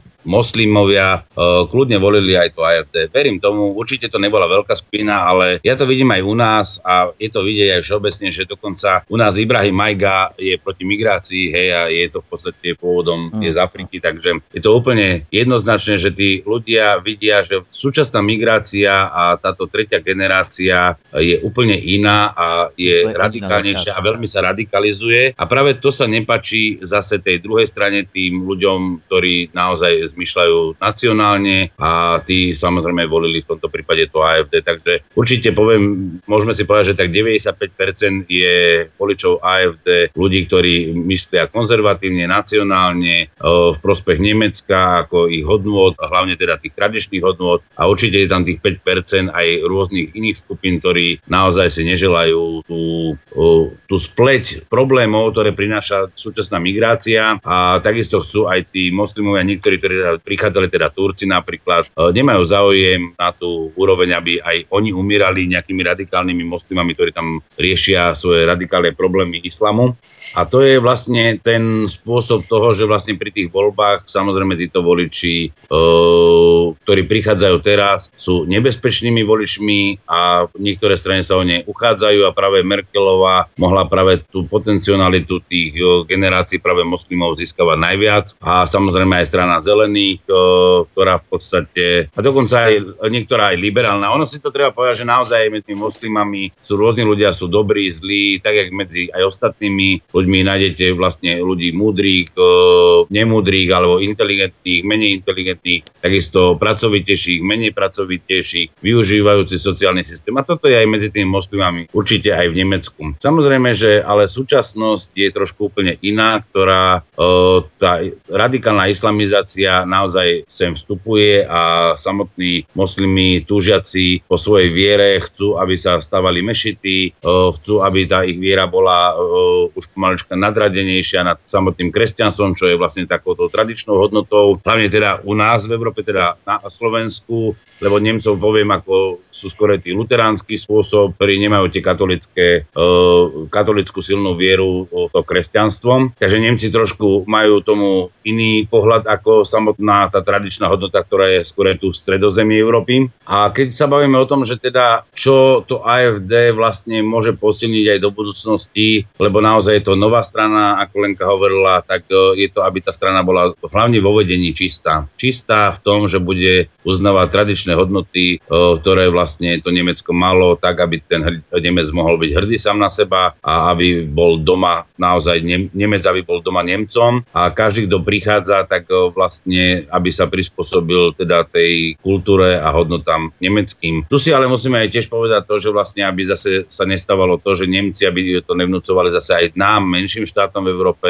že vlastne teraz Nemci budú, dá sa povedať, ako tá čistá rasa, my budeme menš, nižšia rasa, ktorá bude na nich pracovať a vlastne ten motor Európy v Nemecku bude postavený na tom, že vlastne my budeme len nejaké tzv. pridavné alebo suspenzné zariadenie, ktoré vlastne na nich bude pracovať a ekonomika by mala rásť a sociálny rast. Tu je potrebné, keď chceme naozaj hovoriť o Európe a Európskej únii, ja musí dojsť aj vyváženosti a rovnosti, nielen v podobe solidarity, takže my máme byť solidárni na prerozdeľovanie utečencov v Nemecku, aby nám ich posúvali ďalej, ale opačne potom Nemecko nech je solidárne aj s našimi dôchodcami, aby vlastne naše dôchodky alebo naši ľudia našich dôchodcov boli také isté, ako sú v Nemecku. To je ten problém tej Európskej únii a riadenia Nemecka, že vlastne solidárnosť vyžadujú len vtedy, keď to oni potrebujú, lebo napríklad naozaj si prijali fakt cez milión tých utečencov za posledné roky od roku 2015, ale na druhej strane e, tú solidaritu neprejavujú voči ostatným štátom, že dobre, tak e, potrebujem pomôcť aj ekonomicky, hospodársky alebo aj sociálne e, tým ostatným štátom, ktoré sú členmi Európskej únie. Musíme si uvedomiť, že vlastne aj to, že Nemecko je naozaj motorom alebo sílou toho Európskeho parlamentu, lebo samotný Európsky parlament tiež o, zo skupenie je podľa toho, koľko je počtu obyvateľov v jednotlivých štátoch a Nemecko a Francúzsko dá sa povedať, pomaličky má skoro polovicu oproti ostatným štátom, to znamená vlastne rozhodujú o všetkom, čo sa v Európe deje. A zase si myslím, že aj toto rozloženie alebo proporcionalita v Európskom parlamente je nesprávne riešená, lebo tým pádom každý štát má iné sociálne Eh, hodnoty, aj eh, problémy a potrebujeme ich riešiť tak, aby v podstate boli vyvážené. A tým pádom, ako sme menší štát s menšou účasťou eh, europoslancov, tak tým pádom samozrejme, že my tam vôbec nevieme nič presadiť, to, čo by bolo vhodné napríklad pre Slovensko, alebo to isté aj u vás v Čechách. Takže v tomto by som asi toto chcel povedať. A čo sa týka ešte tomu AFD, AFD musí, musí, ak chceme naozaj,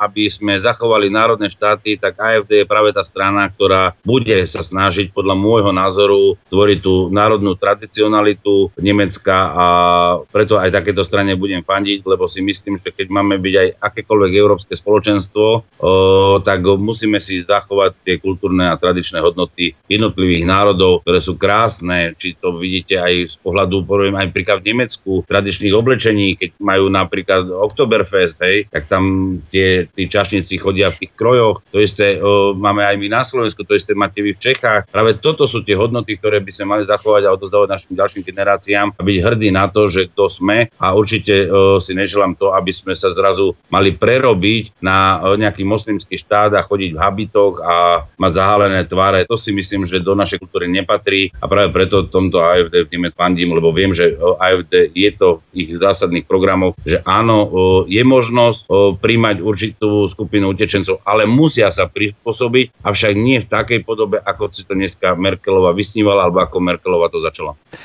Petře, když přihlédneme k tomu paradoxu ohledně voličské struktury AFD, kdy někteří muslimové, jak tu uvedla Lenka a Roman v tom pokračoval, volí právě tu stranu, eh, která se vyhraňuje proti ním, ale nikoli z pozice síly, ale z pozice přizpůsobivosti této komunity, jakékoliv, nejenom tedy muslimské, ale jakékoliv komunity, která přichází do Evropy. Tak je to něco podobného, jako když mnoho černochů nebo hispánců volilo Donalda Trumpa, ačkoliv jim bylo vštěpováno médii, že jak je Donald Trump vyhraněný proti ním, jaký je rasista a tak dále. Někteří komentátoři třeba i v českých médiích uváděli, že AFD prý chválila Wehrmacht, jak za první, tak i za druhé světové války. Ocitujme výrok jednoho z volebních lídrů AFD, Lenka už to tady uvedla, Alexandra Gaulanda, který těsně před volbami prohlásil, že Němci mohou být hrdí na to, čeho jejich vojáci dosáhli v obou světových válkách. Eh, oni se to snaží zahlazovat, že ve Wehrmachtu nesloužili nacisté, ale Němci, obyčejní Němci, že nechtějí adorovat jednotky SS ani NSDAP. Není tohle už jaksi zahranou, kdy jeden z přívlastků té strany, který jí bývá vštěpován korporátními médii jako ultranacionalistická, je v tomto kontextu přilehavý KFD. Jak byste se stavil k těmto výrokům?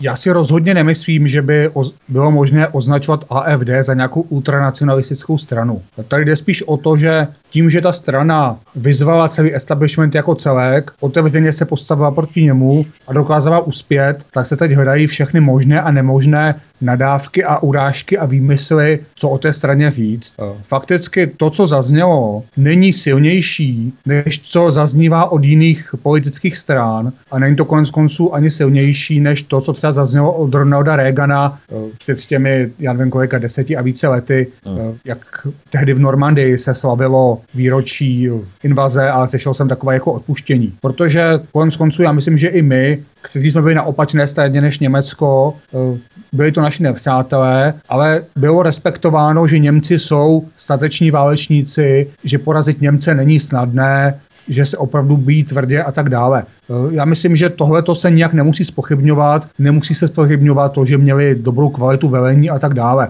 To nic neříká o tom, že by snad na druhé, během druhé světové války hájili stranu dobra nebo eh, že by cokoliv z toho nacistického Německa bylo přijatelné. Vůbec nemusíme tyhle věci směšovat. Eh, ono to samé bylo, tady se teď v Čechách vyrojily takové různé fámy o tom, že AFD chce zrušit Benešovy degrety a odebrat tam pohraničí a takové různé blbosti. Ano. Myslím, že to vůbec nemusíme brát vážně vážně. To chce v podstatě CDU, protože sudeční Němci, včetně Bernta Poselta, tak eh, ti jsou v kontaktu právě s Angelou Merkelovou, takže to chce CDU tohle.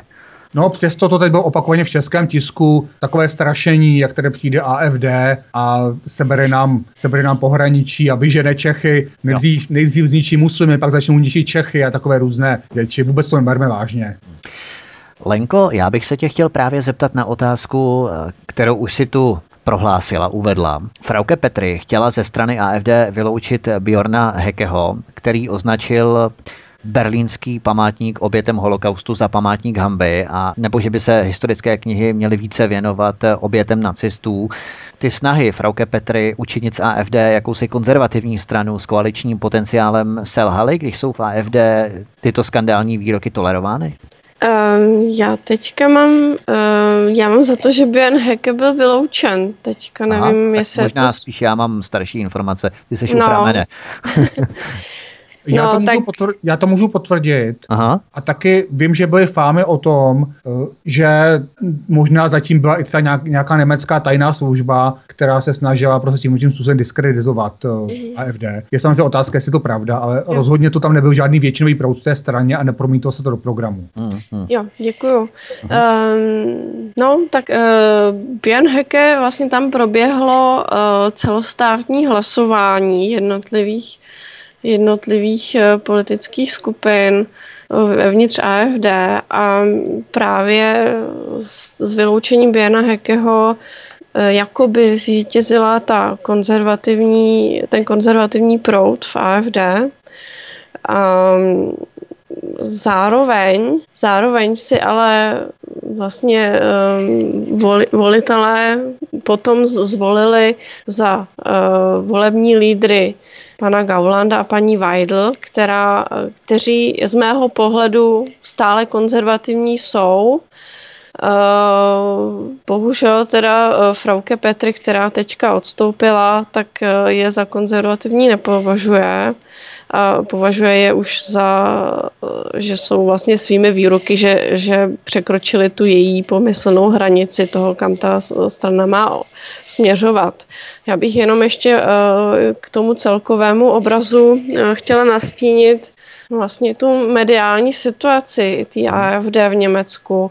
Tam opravdu probíhal předvolební mediální lynč, opravdu obrovská šikana toho, že jakmile jeden z těch volebních lídrů nebo nějaký jiný z politiků AFD něco malinkého řekl, tak to bylo obrovsky zmedializováno.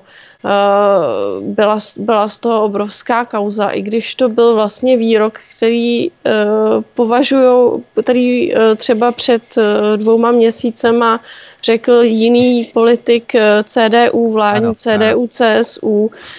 Tam vlastně bylo tam to téma s tím, že tam byla ta kauza, kde eh, politička, eh, turecká politička za sociální demokracii řekla, že nepovažuje, že, že, že nevidí nic, co by mělo být jako německá kultura, že to vlastně už tady vlastně není a že jediný, čím se lidi odlišují, je ta řeč. Takže jako to německé, akorát ta Němčina, co nám tam zbyla tom Německu. Promiň, Lení, že tě přerušuju, já to musím říct, to se nedá nic dělat. Eh, v české no. televizi proběhla úplně podobná debata, to je hodně zvláštní, že nějaký Muderland, nějaký expert eh, tam říkal, že v podstatě se slovanskými národy máme společnou také jenom řeč a jinak jsme v podstatě původem keltové a právě s těmi slovanskými národy máme společnou jenom tu řeč, jo, tak promiň, pokračuj. No, načež pan Gauland byl uh, zrovna na volebním meetingu uh,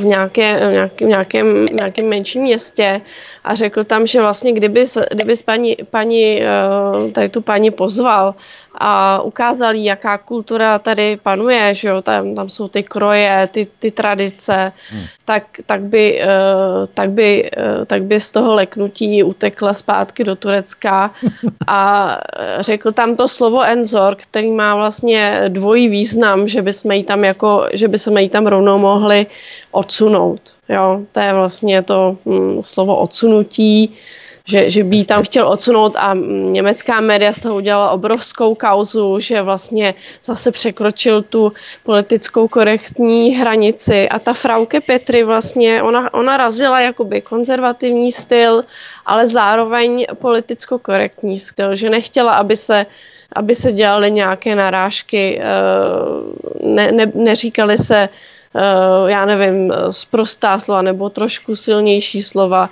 aby opravdu ta strana byla v těch politicko-korektních mezích, aby, aby vlastně nevy, nevybočovala. A tady to uh, vlastně byl asi ten důvod, který ji teď vedl k tomu odstoupení, který, který opravdu já z pohledu toho pozorovatele nechápu, že vlastně tu stranu dál jakoby dělí a, a rozštěpuje. A ten důvod, ten pravý důvod asi si myslím neznáme bych řekla. A jak bys Leni hodnotila mm. rétoriku Alexandra Gavlanda nebo Alice Vajdenové, protože zaznívají hlasy, že oni sázejí na provokativní výroky, kterých si ostatní média všimnou, začnou je rozebírat a to jim přihrává politické body, ale zase izolace a karanténa médií, nebo ten mediální lynč vůči AFD byl tak intenzivní, že jim v podstatě nic jiného nezbývalo. Tak eh, jak by se charakterizovala? Protože určitá uhlazenost výroků nebo v podstatě prohlášení nebo nějaká, řekněme, jednotná koncepce, eh, jakým způsobem formulovat ty výroky, eh, který razila právě Frauke Petry, jak si zmínila nebo nastínila tu její tezi, tak by mohla vést k tomu, že v podstatě by si je média vůbec nevšímala, protože oni by ničím nevybočovali. A v podstatě tohle byla i ta zásada, kterou oni se řídili určitá provokativnost, což jim vyneslo prostor v médiích, který jinak by nedostali. Mm, jak už jsem řekla, uh, tam jakoby opravdu uh, probíhal obrovský lynč, takže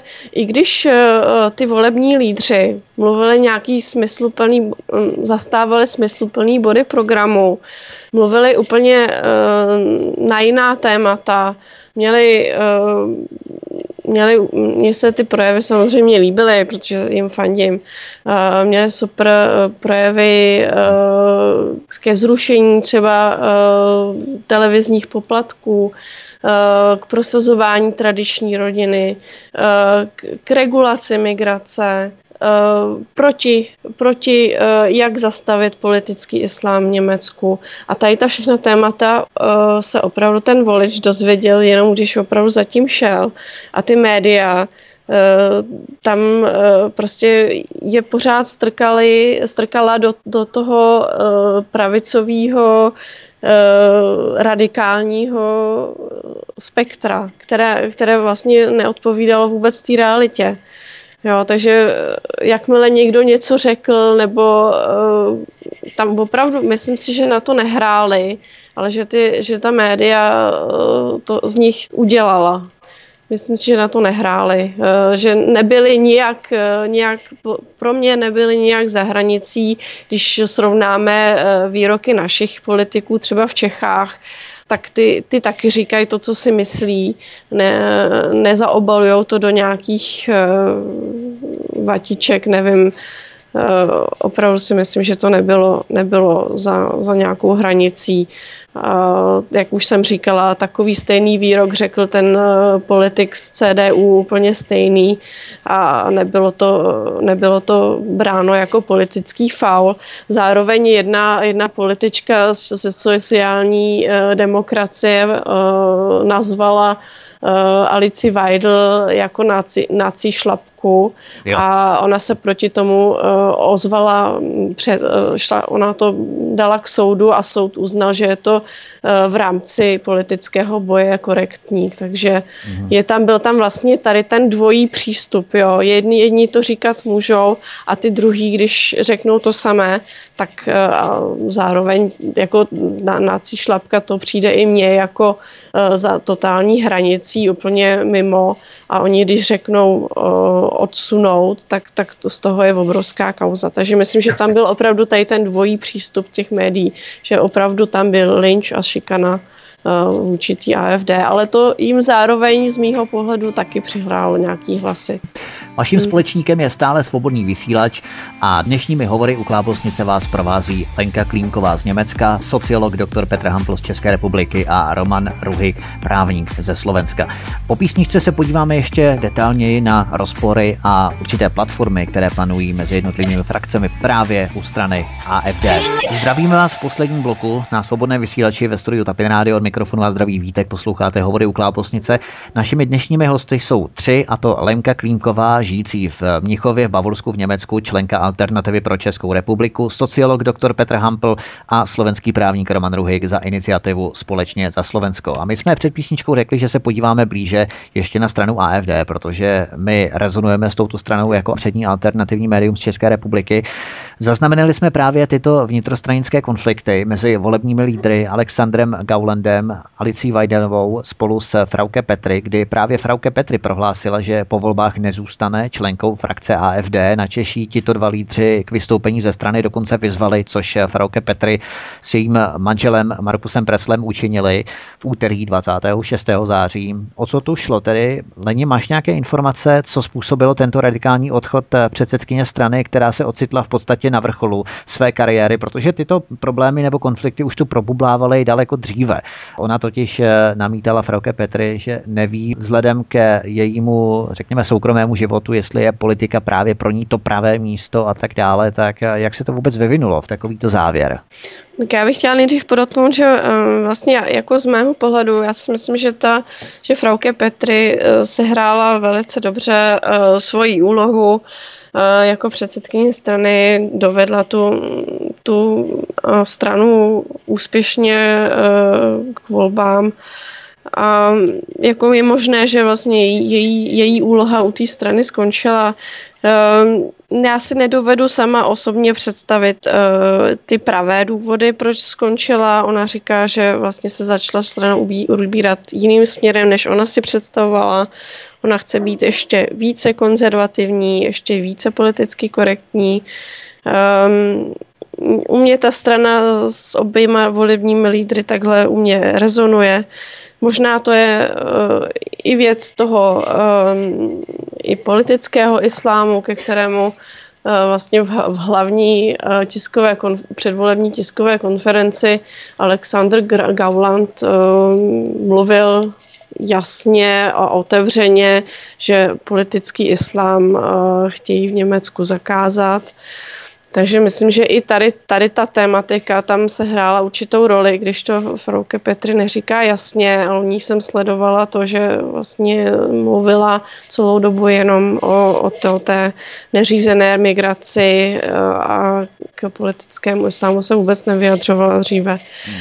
Takže je možné, že chce být vlastně ještě více konzervativní a ještě více politicky korektní, než je současný směr, ale zároveň podotýkám, že vlastně ten, ten eh, extrémní nebo ten extrémně pravicový eh, směr si myslím, že eh, u AFD byl úspěšně zažehnán a a stoupenci Běrna Hekeho šli na vedlejší kolej. No. Petře, Frauke Petry ale v roce 2015 vypudila ze strany Benda Lukeho, což byl jeden ze spoluzakladatelů strany. Tehdy se jmenovala Volební alternativa a potom Alternativa pro Německo.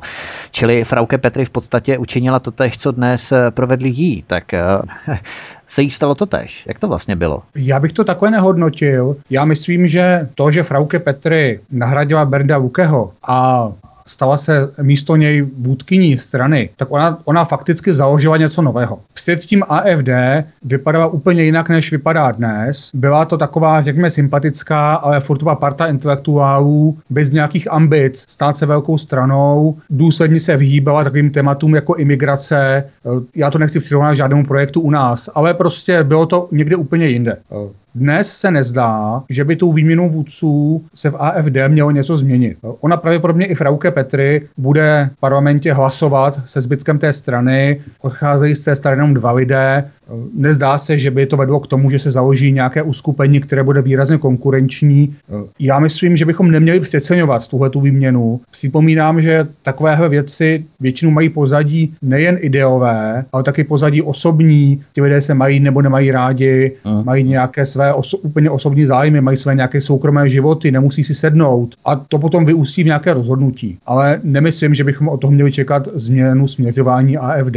To, co si myslím, že naopak můžeme čekat, z toho, co tady Lenka tak lehonce zmínila, pokud to bude tak, že ten hlavní mainstream skutečně prostě AFD zatlačí někam úplně do kouta a nepřipustí vůbec diskuzi na některá témata, tak samozřejmě, že se začnou formovat i takové hodně krajní skupinky. Protože když neumožníte diskuzi, když neumožníte, aby se mezi stranami vyjednával kompromis, tak potom dříve či později ten konflikt nabere takový více násilný charakter, ať chceme nebo nechceme. Prostě ta potlačená strana se bude radikalizovat. Eh, takže já bych to vůbec nespojoval s AFD, ale skutečně počítejme s tím, pokud se nezmění přístup německých elit k imigraci, potom je logické, že tam vyrostou i skupiny daleko, daleko, daleko radikálnější a že ty skupiny také získají nějakou veřejnou podporu. Takové natlakování společnosti tím uškrcením nějakých ventilů ano. standardní debaty, řekněme ve veřejném prostoru.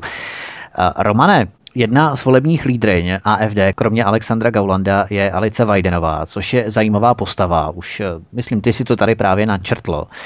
Alici Vajdenové je 38 let a zatímco AFD vystupuje proti migraci, ale zároveň prosazuje klasický typ rodiny obrany křesťanských modelů, tak Alice Vajdenová je lesba, má ženskou partnerku, filmařku Sáru Bosardovou, jejíž matka pochází ze, Sýry, ze Sri Lanky, já jsem chtěl říct ze Sýrie, ale to je ze Sri Lanky a obě společně vychovávají dvě děti a navíc eh, žijí ve Švýcarsku. Alice Vajdenová pracovala 6 let v čínské pobočce banky Goldman Sachs a také Allianz Global Investors Europe, protože Vajdenová v podstatě vystudovala ekonomii s doktorským titulem, s červeným diplomem. Její dizertační práce mimochodem byla na téma budoucnost čínského důchodového systému a do AFD vstoupila už v roce 2013. Do jaké míry se to slučuje s obhajobou klasického rodinného modelu v AFD?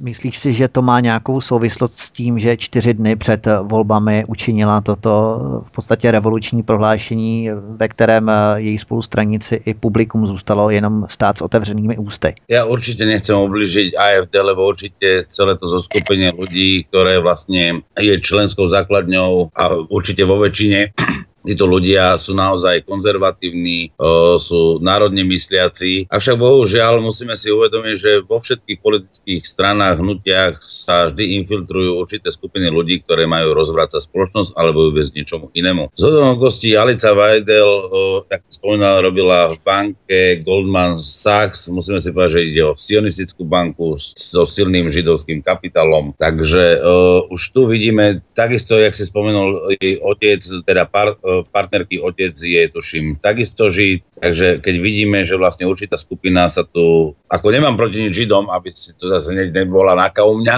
no, jasne. ako to beží na Slovensku býva, ale musíme pomenovať to správnym e, slovom, bohužiaľ, však keď niekto je Slovak, je Slovak, keď je niekto žid, tak je žid, alebo Nemec, Nemec. No, presne. Takže keď vidíme to židovské zoskupenie, ktoré sa snaží infiltrovať e, prosím sa do všetkých politických stran a hnutí a určite to robia za jedným cieľom. To znamená, oni sú veľmi schopní vytvoriť, dá sa povedať, aj tzv. Vojnu medzi ľuďmi, to znamená postavím si dvoch ľudí, nech sa pobijú medzi sebou a ja to potom všetko zoberiem. To je ich taký obchodný vždy ťah a myslím si, že to robia aj veľmi dobre v tejto politike. Ne, že dobre z môjho pohľadu, ale v prospech seba. Ja, že je to proti nám, je to proti nám to, čo robia. Druhú svetovú vojnu podľa môjho názoru vyhralitia práve preto, že dokázali sa práve dostať do všetkých mocí, či to finančníctva, bankovníctva, cených papierov, ale aj samozrejme aj politiky a práve v tejto politike vidíme tú infiltráciu. Takže keď vidíme túto infiltráciu týchto možno sionisticky nazývaných ľudí a dokonca aj homosexuálov, lebo sa dnes vytvára taká homosexuálna kasta, ktorá si v tej politike drží chrbát, čo vychádza ešte z pôvodného Grécka, že vlastne keď vždy bojovali, tak stali k sebe tí partneri chrbtom, aby vlastne boli neporaziteľní. Ale keď, sa, keď vojna skončila a vyhrali, tak samozrejme sa vzájomne podporovali a ťahali sa títo homosexuáli hore. A dnes tie kasty vznikajú naozaj aj na homosexualite alebo toho židovského pôsobenia ako nad úrovni určitej skupiny ľudí, čo chcú dosiahnuť vlastne, aby tú Európu dnes riadili ekonomicky silní ľudia a samozrejme medzi týchto silných ľudí patrí vlastne tá židovská populácia ľudí, ktorí vlastnia banky alebo aj obchodné trhy. No a tu si práve môžeme povedať, že keď vznikalo práve AFD, ktoré bolo konzervatívne, tak samozrejme, že sa to nemuselo hneď hneď páčiť určitým skupinám ľudí, tak ako hovoríme, že napríklad Šoroš, ako vieme, jeden z najbohatších židov osobací v Európe, ktorý vo veľkom hovorí aj práve o migrácii a pomáha migrácii do Európy, naplňa Kalergieho plán, snaží sa ovládnuť politickú moc, tak to vidíme napríklad dnes, že napríklad takýto Šoroš je vyslovená osoba, ktorá ovplyvňuje aj iné liberálne politické strany alebo politické strany. U nás máme o tom už aj dokumentované napríklad Slovensk SAS, strana, teda to je Sloboda a Solidarity, ktorá vlastne má absolútne na ich o, meetingy alebo stretnutia chodia vyslovene z, nadá- z otvorenej nadácii o, komunikovať o tom, aby boli sme viacej humanitní a proste presadzajú takúto politiku. A tu sa obávam práve pri tejto AFD, že ak si o, takéto niečo deje, že či to nebolo aj naplánované, aby o, vlastne AFD aj oslabili. Takže je to úplne docela možné, že práve táto pani Alice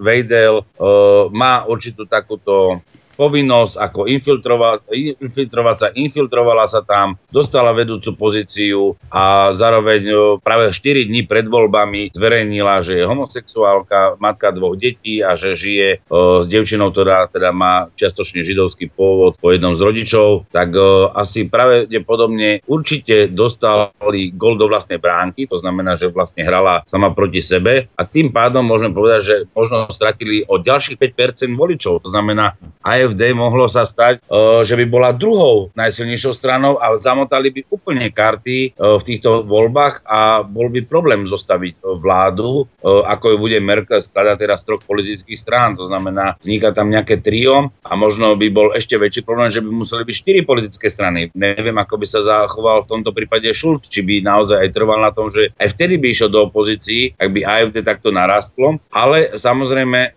keď vidíme, tak to AFD dnes s tým vedením, alebo teda tou líderkou, ktorá je tam teraz znova oproti pôvodnej, ktorá bola naozaj politicky e, hodná a toho zretela, že e, mala v sebe nejakú tú politickú kultúru, naozaj vedela e, povedať a presvedčiť ľudí, čo vlastne to Nemecko potrebuje, akým spôsobom mala. Dokonca ona programovo veľakrát aj povedala, že vlastne ich ciele, to znamená, že čo budú naplňať. Ale pri Alici Vejdel to nevidíme, takže ja sa bojím, že táto infiltrácia takýchto diablov, ktorí sa dostávajú do politiky, môžu chcieť naozaj zničiť všetko, čo je dobre, nacionálne, konzervatívne, kultúrno-hodnotné pre Európu a pre jednotlivé národné identity.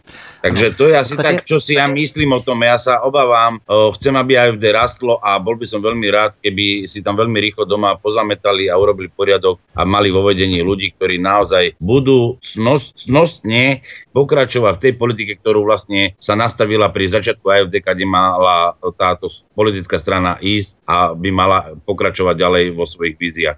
Ano, ono v podstatě... Kdybych, ano, já bych jenom eh, provázal ten eh, Romanův projev eh, s tím vaším, Petře, protože on, kdybych se chtěl v podstatě někdo infiltrovat do nějaké strany, tak proč by to tak spektakulárně dělal? Že by odhalil své karty ještě před volbami, co by tím získal? V podstatě židé, pokud bychom měli dále rozvíjet tuto teorii, tak židé by potřebovali dělat něco tajně, tak aby se na to nepřišlo. A kdyby ona to neprozradila, Alice Vajdelová, tak by se na to nepřišlo. Novináři by nepřišli, s kým žije, jakého je původu a tak dále, protože tyto věci se vůbec neprobíhaly ještě před těmi čtyři dny, než ona to oznámila. Tak co by tím získali? Petře, povídejte. Já nechci spochybnit tu možnost infiltrace. Ano, je to jeden ze způsobů, jak se na to dívat, ale ono také možná to může mít druhý význam. A sice to je ten, já jsem to předpověděl už před několika lety, že ty elity vládnoucí se budou dříve či později tříštit. Eh, že tam do, začne docházet k vnitřním sporům, začne docházet k tomu, že nebudou mít do zdrojů pro všechny, to znamená, budou se ča- některých zbavovat, to samozřejmě povede zase k nějakým vnitřním sporům a tak dále. Eh, to znamená, eh, je možné to číst i tak, že ty elity se začínají drolit a někteří jejich příslušníci, že se začínají připojovat k těm lidovým hnutím. A já myslím, že která z těch interpretací je správná, to musíme počkat časem. Buď to se skutečně eh, no a paní vůdkyně ukáže jako nějaký totálně destruktivní prvek, hmm. anebo se ukáže, že dělá dobrou práci a že AFD roste a prosazuje pořád stejně horlivě svůj program a tak. Takže počkejme, v téhle chvíli asi nedokážeme říct, jestli to je infiltrace, nebo jestli se naopak rozpadá elita. Leni, když se podíváme detailněji na strany, které zastávají klasický rodinný model a zároveň v nich nacházíme homosexuály, tak je třeba říci, že AFD není zdaleka jedinou frakcí tohoto typu. Třeba podpředseda francouzské národní fronty Marine Le Pen, Florian Philippot, který eh, prodělal svůj coming out jako gay, jako homosexuál v roce 2014, stejně jako podpředseda britské strany nezávislosti Peter Whittle.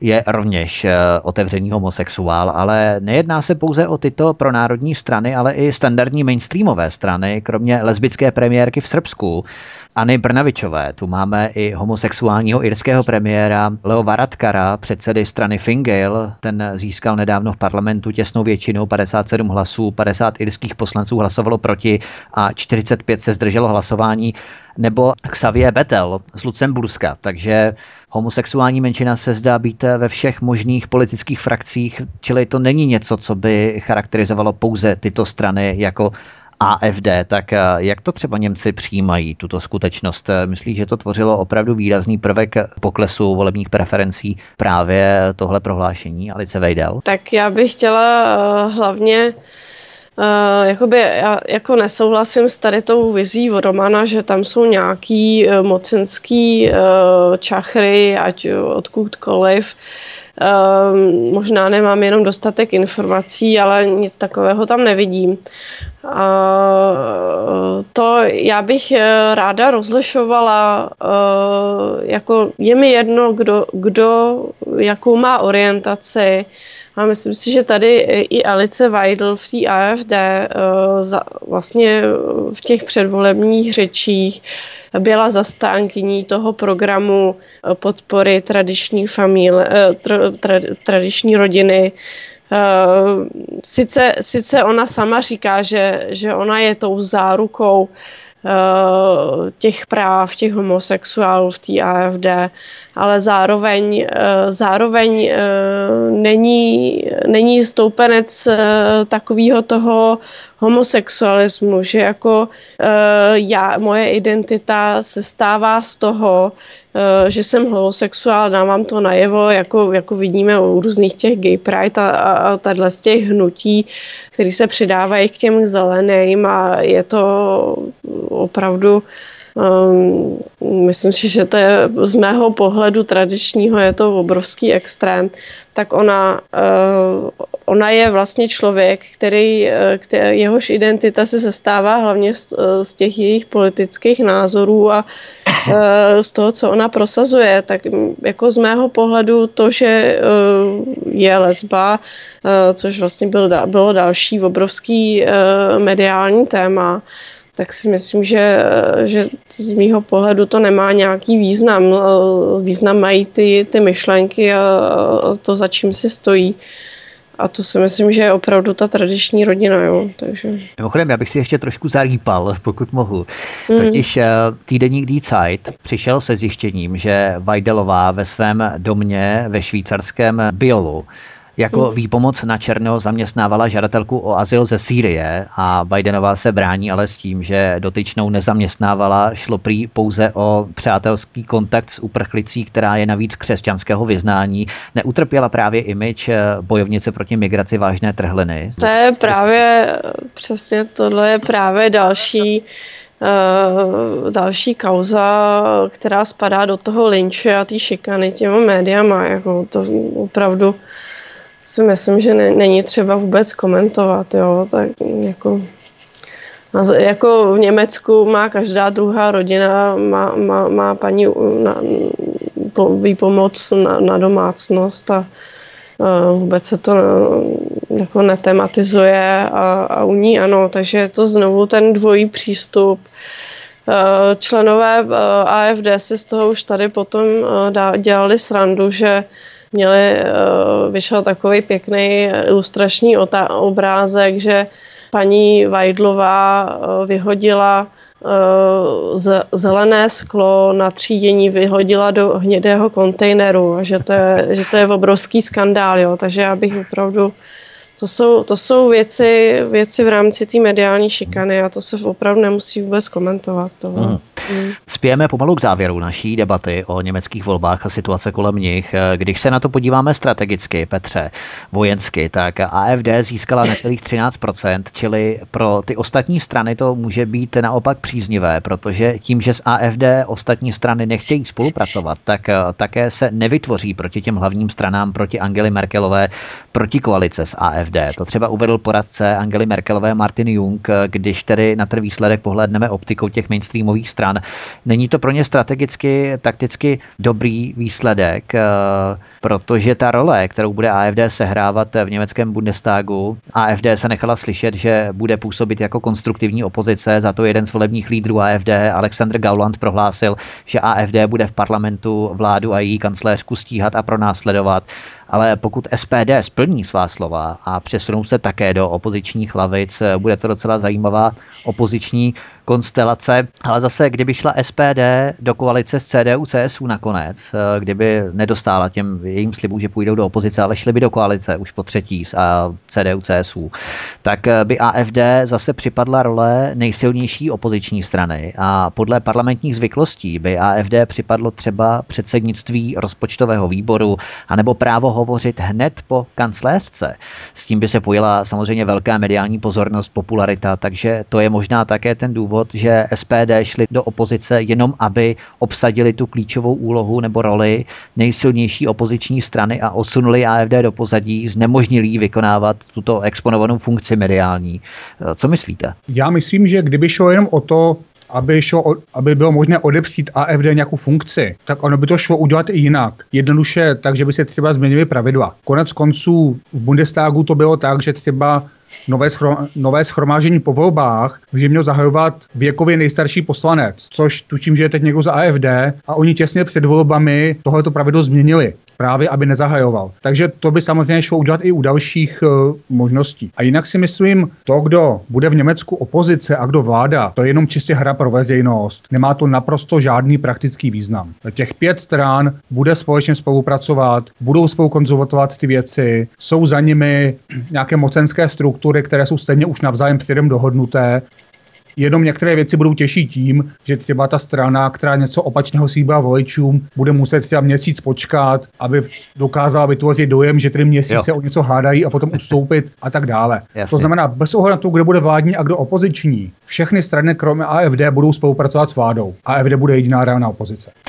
Tak jedna z posledních otázek, nebo ze série posledních otázek. Romane, myslíš, že výsledky německých voleb budou mít zrcadlový efekt na rakouské volby konané 15. října, konkrétně na úspěch strany svobodných v Rakousku, protože už šéf svobodných Hans Christian Strache zaslal AFD srdečné gratulace, i když v prosinci minulý rok 2016 prohrál Norbert Hofer nad Alexandrem van der Belenem. V obou zemích je ta touha po změně velmi viditelná viditelná, myslíme v Německu a Rakousku. A i budou samozřejmě volby v České republice 20. 21. října a potom i na Slovensku, jak si zmínil na začátku. Tak eh, jaký myslíš, že to bude mít dopad pro Rakousko, Českou republiku, Slovensko, alternativní strany, strany, které touží po změně? Som už spomínal, že už dnes aj Rakúsko samé o sebe sa pomaly prikláňa k názorom V4, čo sa týka migrácie, takže je dosť pravdepodobné, že vlastne aj v Rakúsku dojde eh, k zmene aj keď vlastne prezidentské voľby samozrejme uh, boli tam opakované, to sme si to tiež treba si pripomenúť, že tam boli vlastne prvýkrát napadnuté tie voľby a potom nakoniec uh, tie voľby prehral v druhom kole alebo v druhých voľbách, ktoré sa opakovali ale myslím si, že tá zmena príde aj v Rakúsku, lebo aj v Rakúsku naozaj dnes tých problémov, keď človek číta uh, Zeitung Bild alebo respektíve ako uh, Krone Zeitung a všetky tieto rakúske noviny, tak uh, vidíme tam strašne veľa tej kriminality práve tých prichádzajúcich moslimov alebo uh, migrantov, to je tam sú, alebo proste nešli ďalej do Nemecka a zostali v Rakúsku.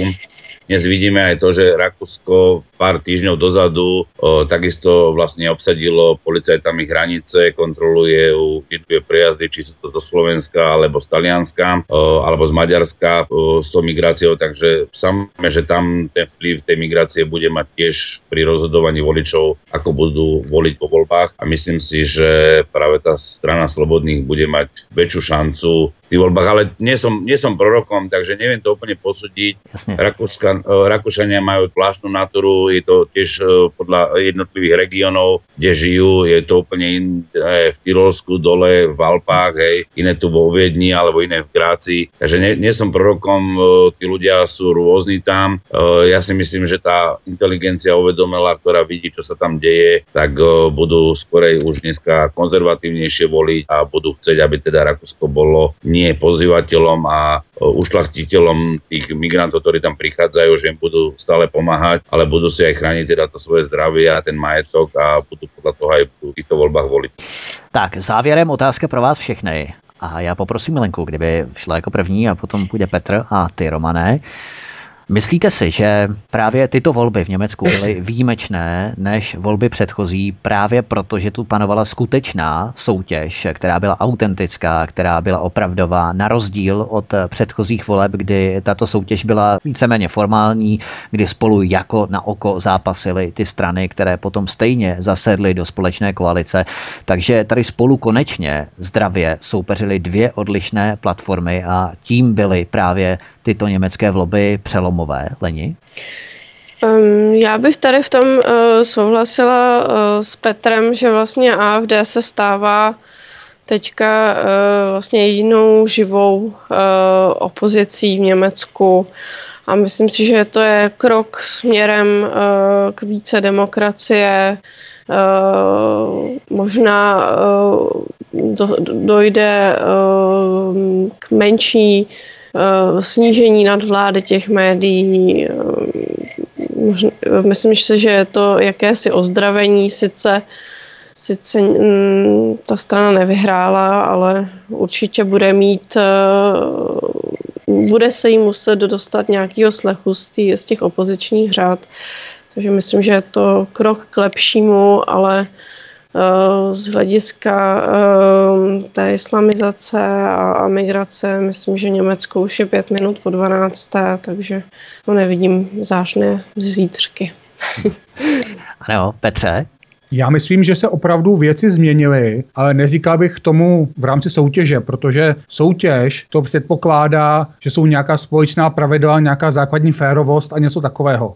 Já bych spíš šel ke slovu, které používá Václav Klaus starší a které teď hodně zaznívá ze Spojených států, a to slovo revoluce. To znamená, jsou nějaké poměry, jsou nějaké zafixované mocenské poměry, je jasně řečeno, co se smí říkat a co nesmí říkat. A tohle je krok k tomu, aby ta celá struktura byla rozbita. A je to první krok, eh, tam pak musí nasledovat další a další. Ono, když se podíváme po Evropě, tak vidíme, že je takových několik stádí. Nejdříve jsou ty všechny politické strany domluveny a neexistuje k tomu naprosto žádná opozice. To je třeba teď v České republice, jsou nějaký nezařazení poslanci. Potom ta opozice je v parlamentě s nějakými 5, 10, 12 procenty a všichni už tak jako berou to, že patří k tomu systému, eh, že musí být nějak tolerována. Potom jsou země jako Rakousko a Nizozemí, kde už ty protisystémové strany dělají přes 20% a už, už, už jakoby se místy uchopili moci. Ale ještě se jim to nikdy nepodařilo. A potom máme tu polskou variantu, kde opravdu ta opozice zvítězila hmm. a provádí změny, které lze nazvat revolučními změnami. Takže ono to jenom znamená, a vidíme, že vše to jde stejným směrem. Nikde to nejde tím směrem, že by, uh, se, že by už tam ta opozice byla etablována, nebo ty protisystémové síly a podařilo se zatlačit. To znamená, velký evropský stát, Německo, postoupil správným směrem. To je všechno, nic víc, nic víc. Je to dobrá zpráva. Samozřejmě islamizaci to nevyřeší. O islamizaci, o islamizaci západní Evropy už bylo rozhodnuto a už to nejde změnit. To je druhá věc. Tak, Romané, myslíš si, že tyto německé volby byly soutěživé nebo spíše revoluční, jak tu nastínil Petr? Tak, uh, tak jako Petr povedal, já tomu hovorím oligarchia, aj mainstream vlastně rozhodoval o tých volbách. Uh, samozřejmě uh, bolo vidno, že vlastně celý ten mainstream išiel proti AFD. AFD tým pádom možno mohlo mať mať viacej percent. Myslím si, že určité prebudenie tých ľudí došlo k tomu, že naozaj sa naspäť dostala aj FDP znova po 4 rokoch do parlamentu. AFD sa tam dostala ako nová politická štruktúra. Takže je vidieť, že ľudia nejakým spôsobom sa prebudzajú, začínajú myslieť, že ten smer, ktorý program teda niektoré tie politické strany pred, predkladajú, ale napriek tomu si myslím, že všetko je už väčšinou vždy dopredu dohodnuté. Majstream pracuje na tom, aká tá dohoda je vlastne v tom globalizačnom ekonomickom trhu a tí politici vlastne len plnia sluby toho, kto ich vlastne sponzoruje a presadzuje, aby sa teda do tej moci dostali. V Nemecku samozrejme budeme to postupne sledovať. Začína nová štruktúra v tom parlamente, že je tam teda aj teraz tá alternatíva, nová alternatíva FDP, ale myslím si, ako to povedali aj kolegovia predo mňou, čo sa týka migrácie, nič sa nezmení. Merkelová je pri moci, jej chuť je veľká vo svojej politike, to hovorí už dôkaz to, že vlastne teraz už po štvrtý krát sa stáva kancelárkou, mm. o, takže jej chuť je taká, že proste chce obohatiť svoje myslenie, svojich priateľov a ona tú migráciu má veľmi rada, aspoň mi to tak pripadá a bohužiaľ v tomto sa nič nezmení v tej Európe, tá migrácia bude a my jedine, my ako samostatné štáty môžeme voči tomu niečo robiť, ako to robí V4 a postaviť sa proti takéto politike. Ale predsa len teda Nemecko zažilo v týchto voľbách trošku zmeny, padli preferencie tých štandardných strán, prichádzajú nové a verím tomu, že takýto trend bude aj v Európe, že postupne sa budú musieť obmieniať aj tí lídry politických strán, takých, ktorí vlastne budú skorej robiť pre ľudí a nie pre tú oligarchiu, ako spomínal v začiatku. Já za dnešní účast v diskuzním panelovém programu děkuji Lence Klímkové, žijící v Mnichově v Bavorsku v Německu, člence Alternativy pro Českou republiku. Děkuji, mějte se hezky sociologu doktoru Petru Hamplovej. Děkuju, ahoj. A slovenskému právníku Romanu Ruhigovi za iniciativu Společně za Slovensko. Ďakujem, prajem pekný deň všetkým. My vám, vážení posluchači, děkujeme rovněž za váš poslech, že jste to s námi vydrželi do konce. To by bylo pro tuto chvíli vše. Tomuto i předchozím pořadům se můžete vrátit na stránkách svobodný pomlčka vysílač CZ anebo na kanále YouTube, kde si naše pořady můžete rovněž vyposlechnout. Ale samozřejmě v MP3 formátu je lze stáhnout pouze na našich stránkách Rádia Svobodný vysílač. To by bylo pro tuto chvíli vše. Naslyšenou příště se s vámi od mikrofonu těší Vítek.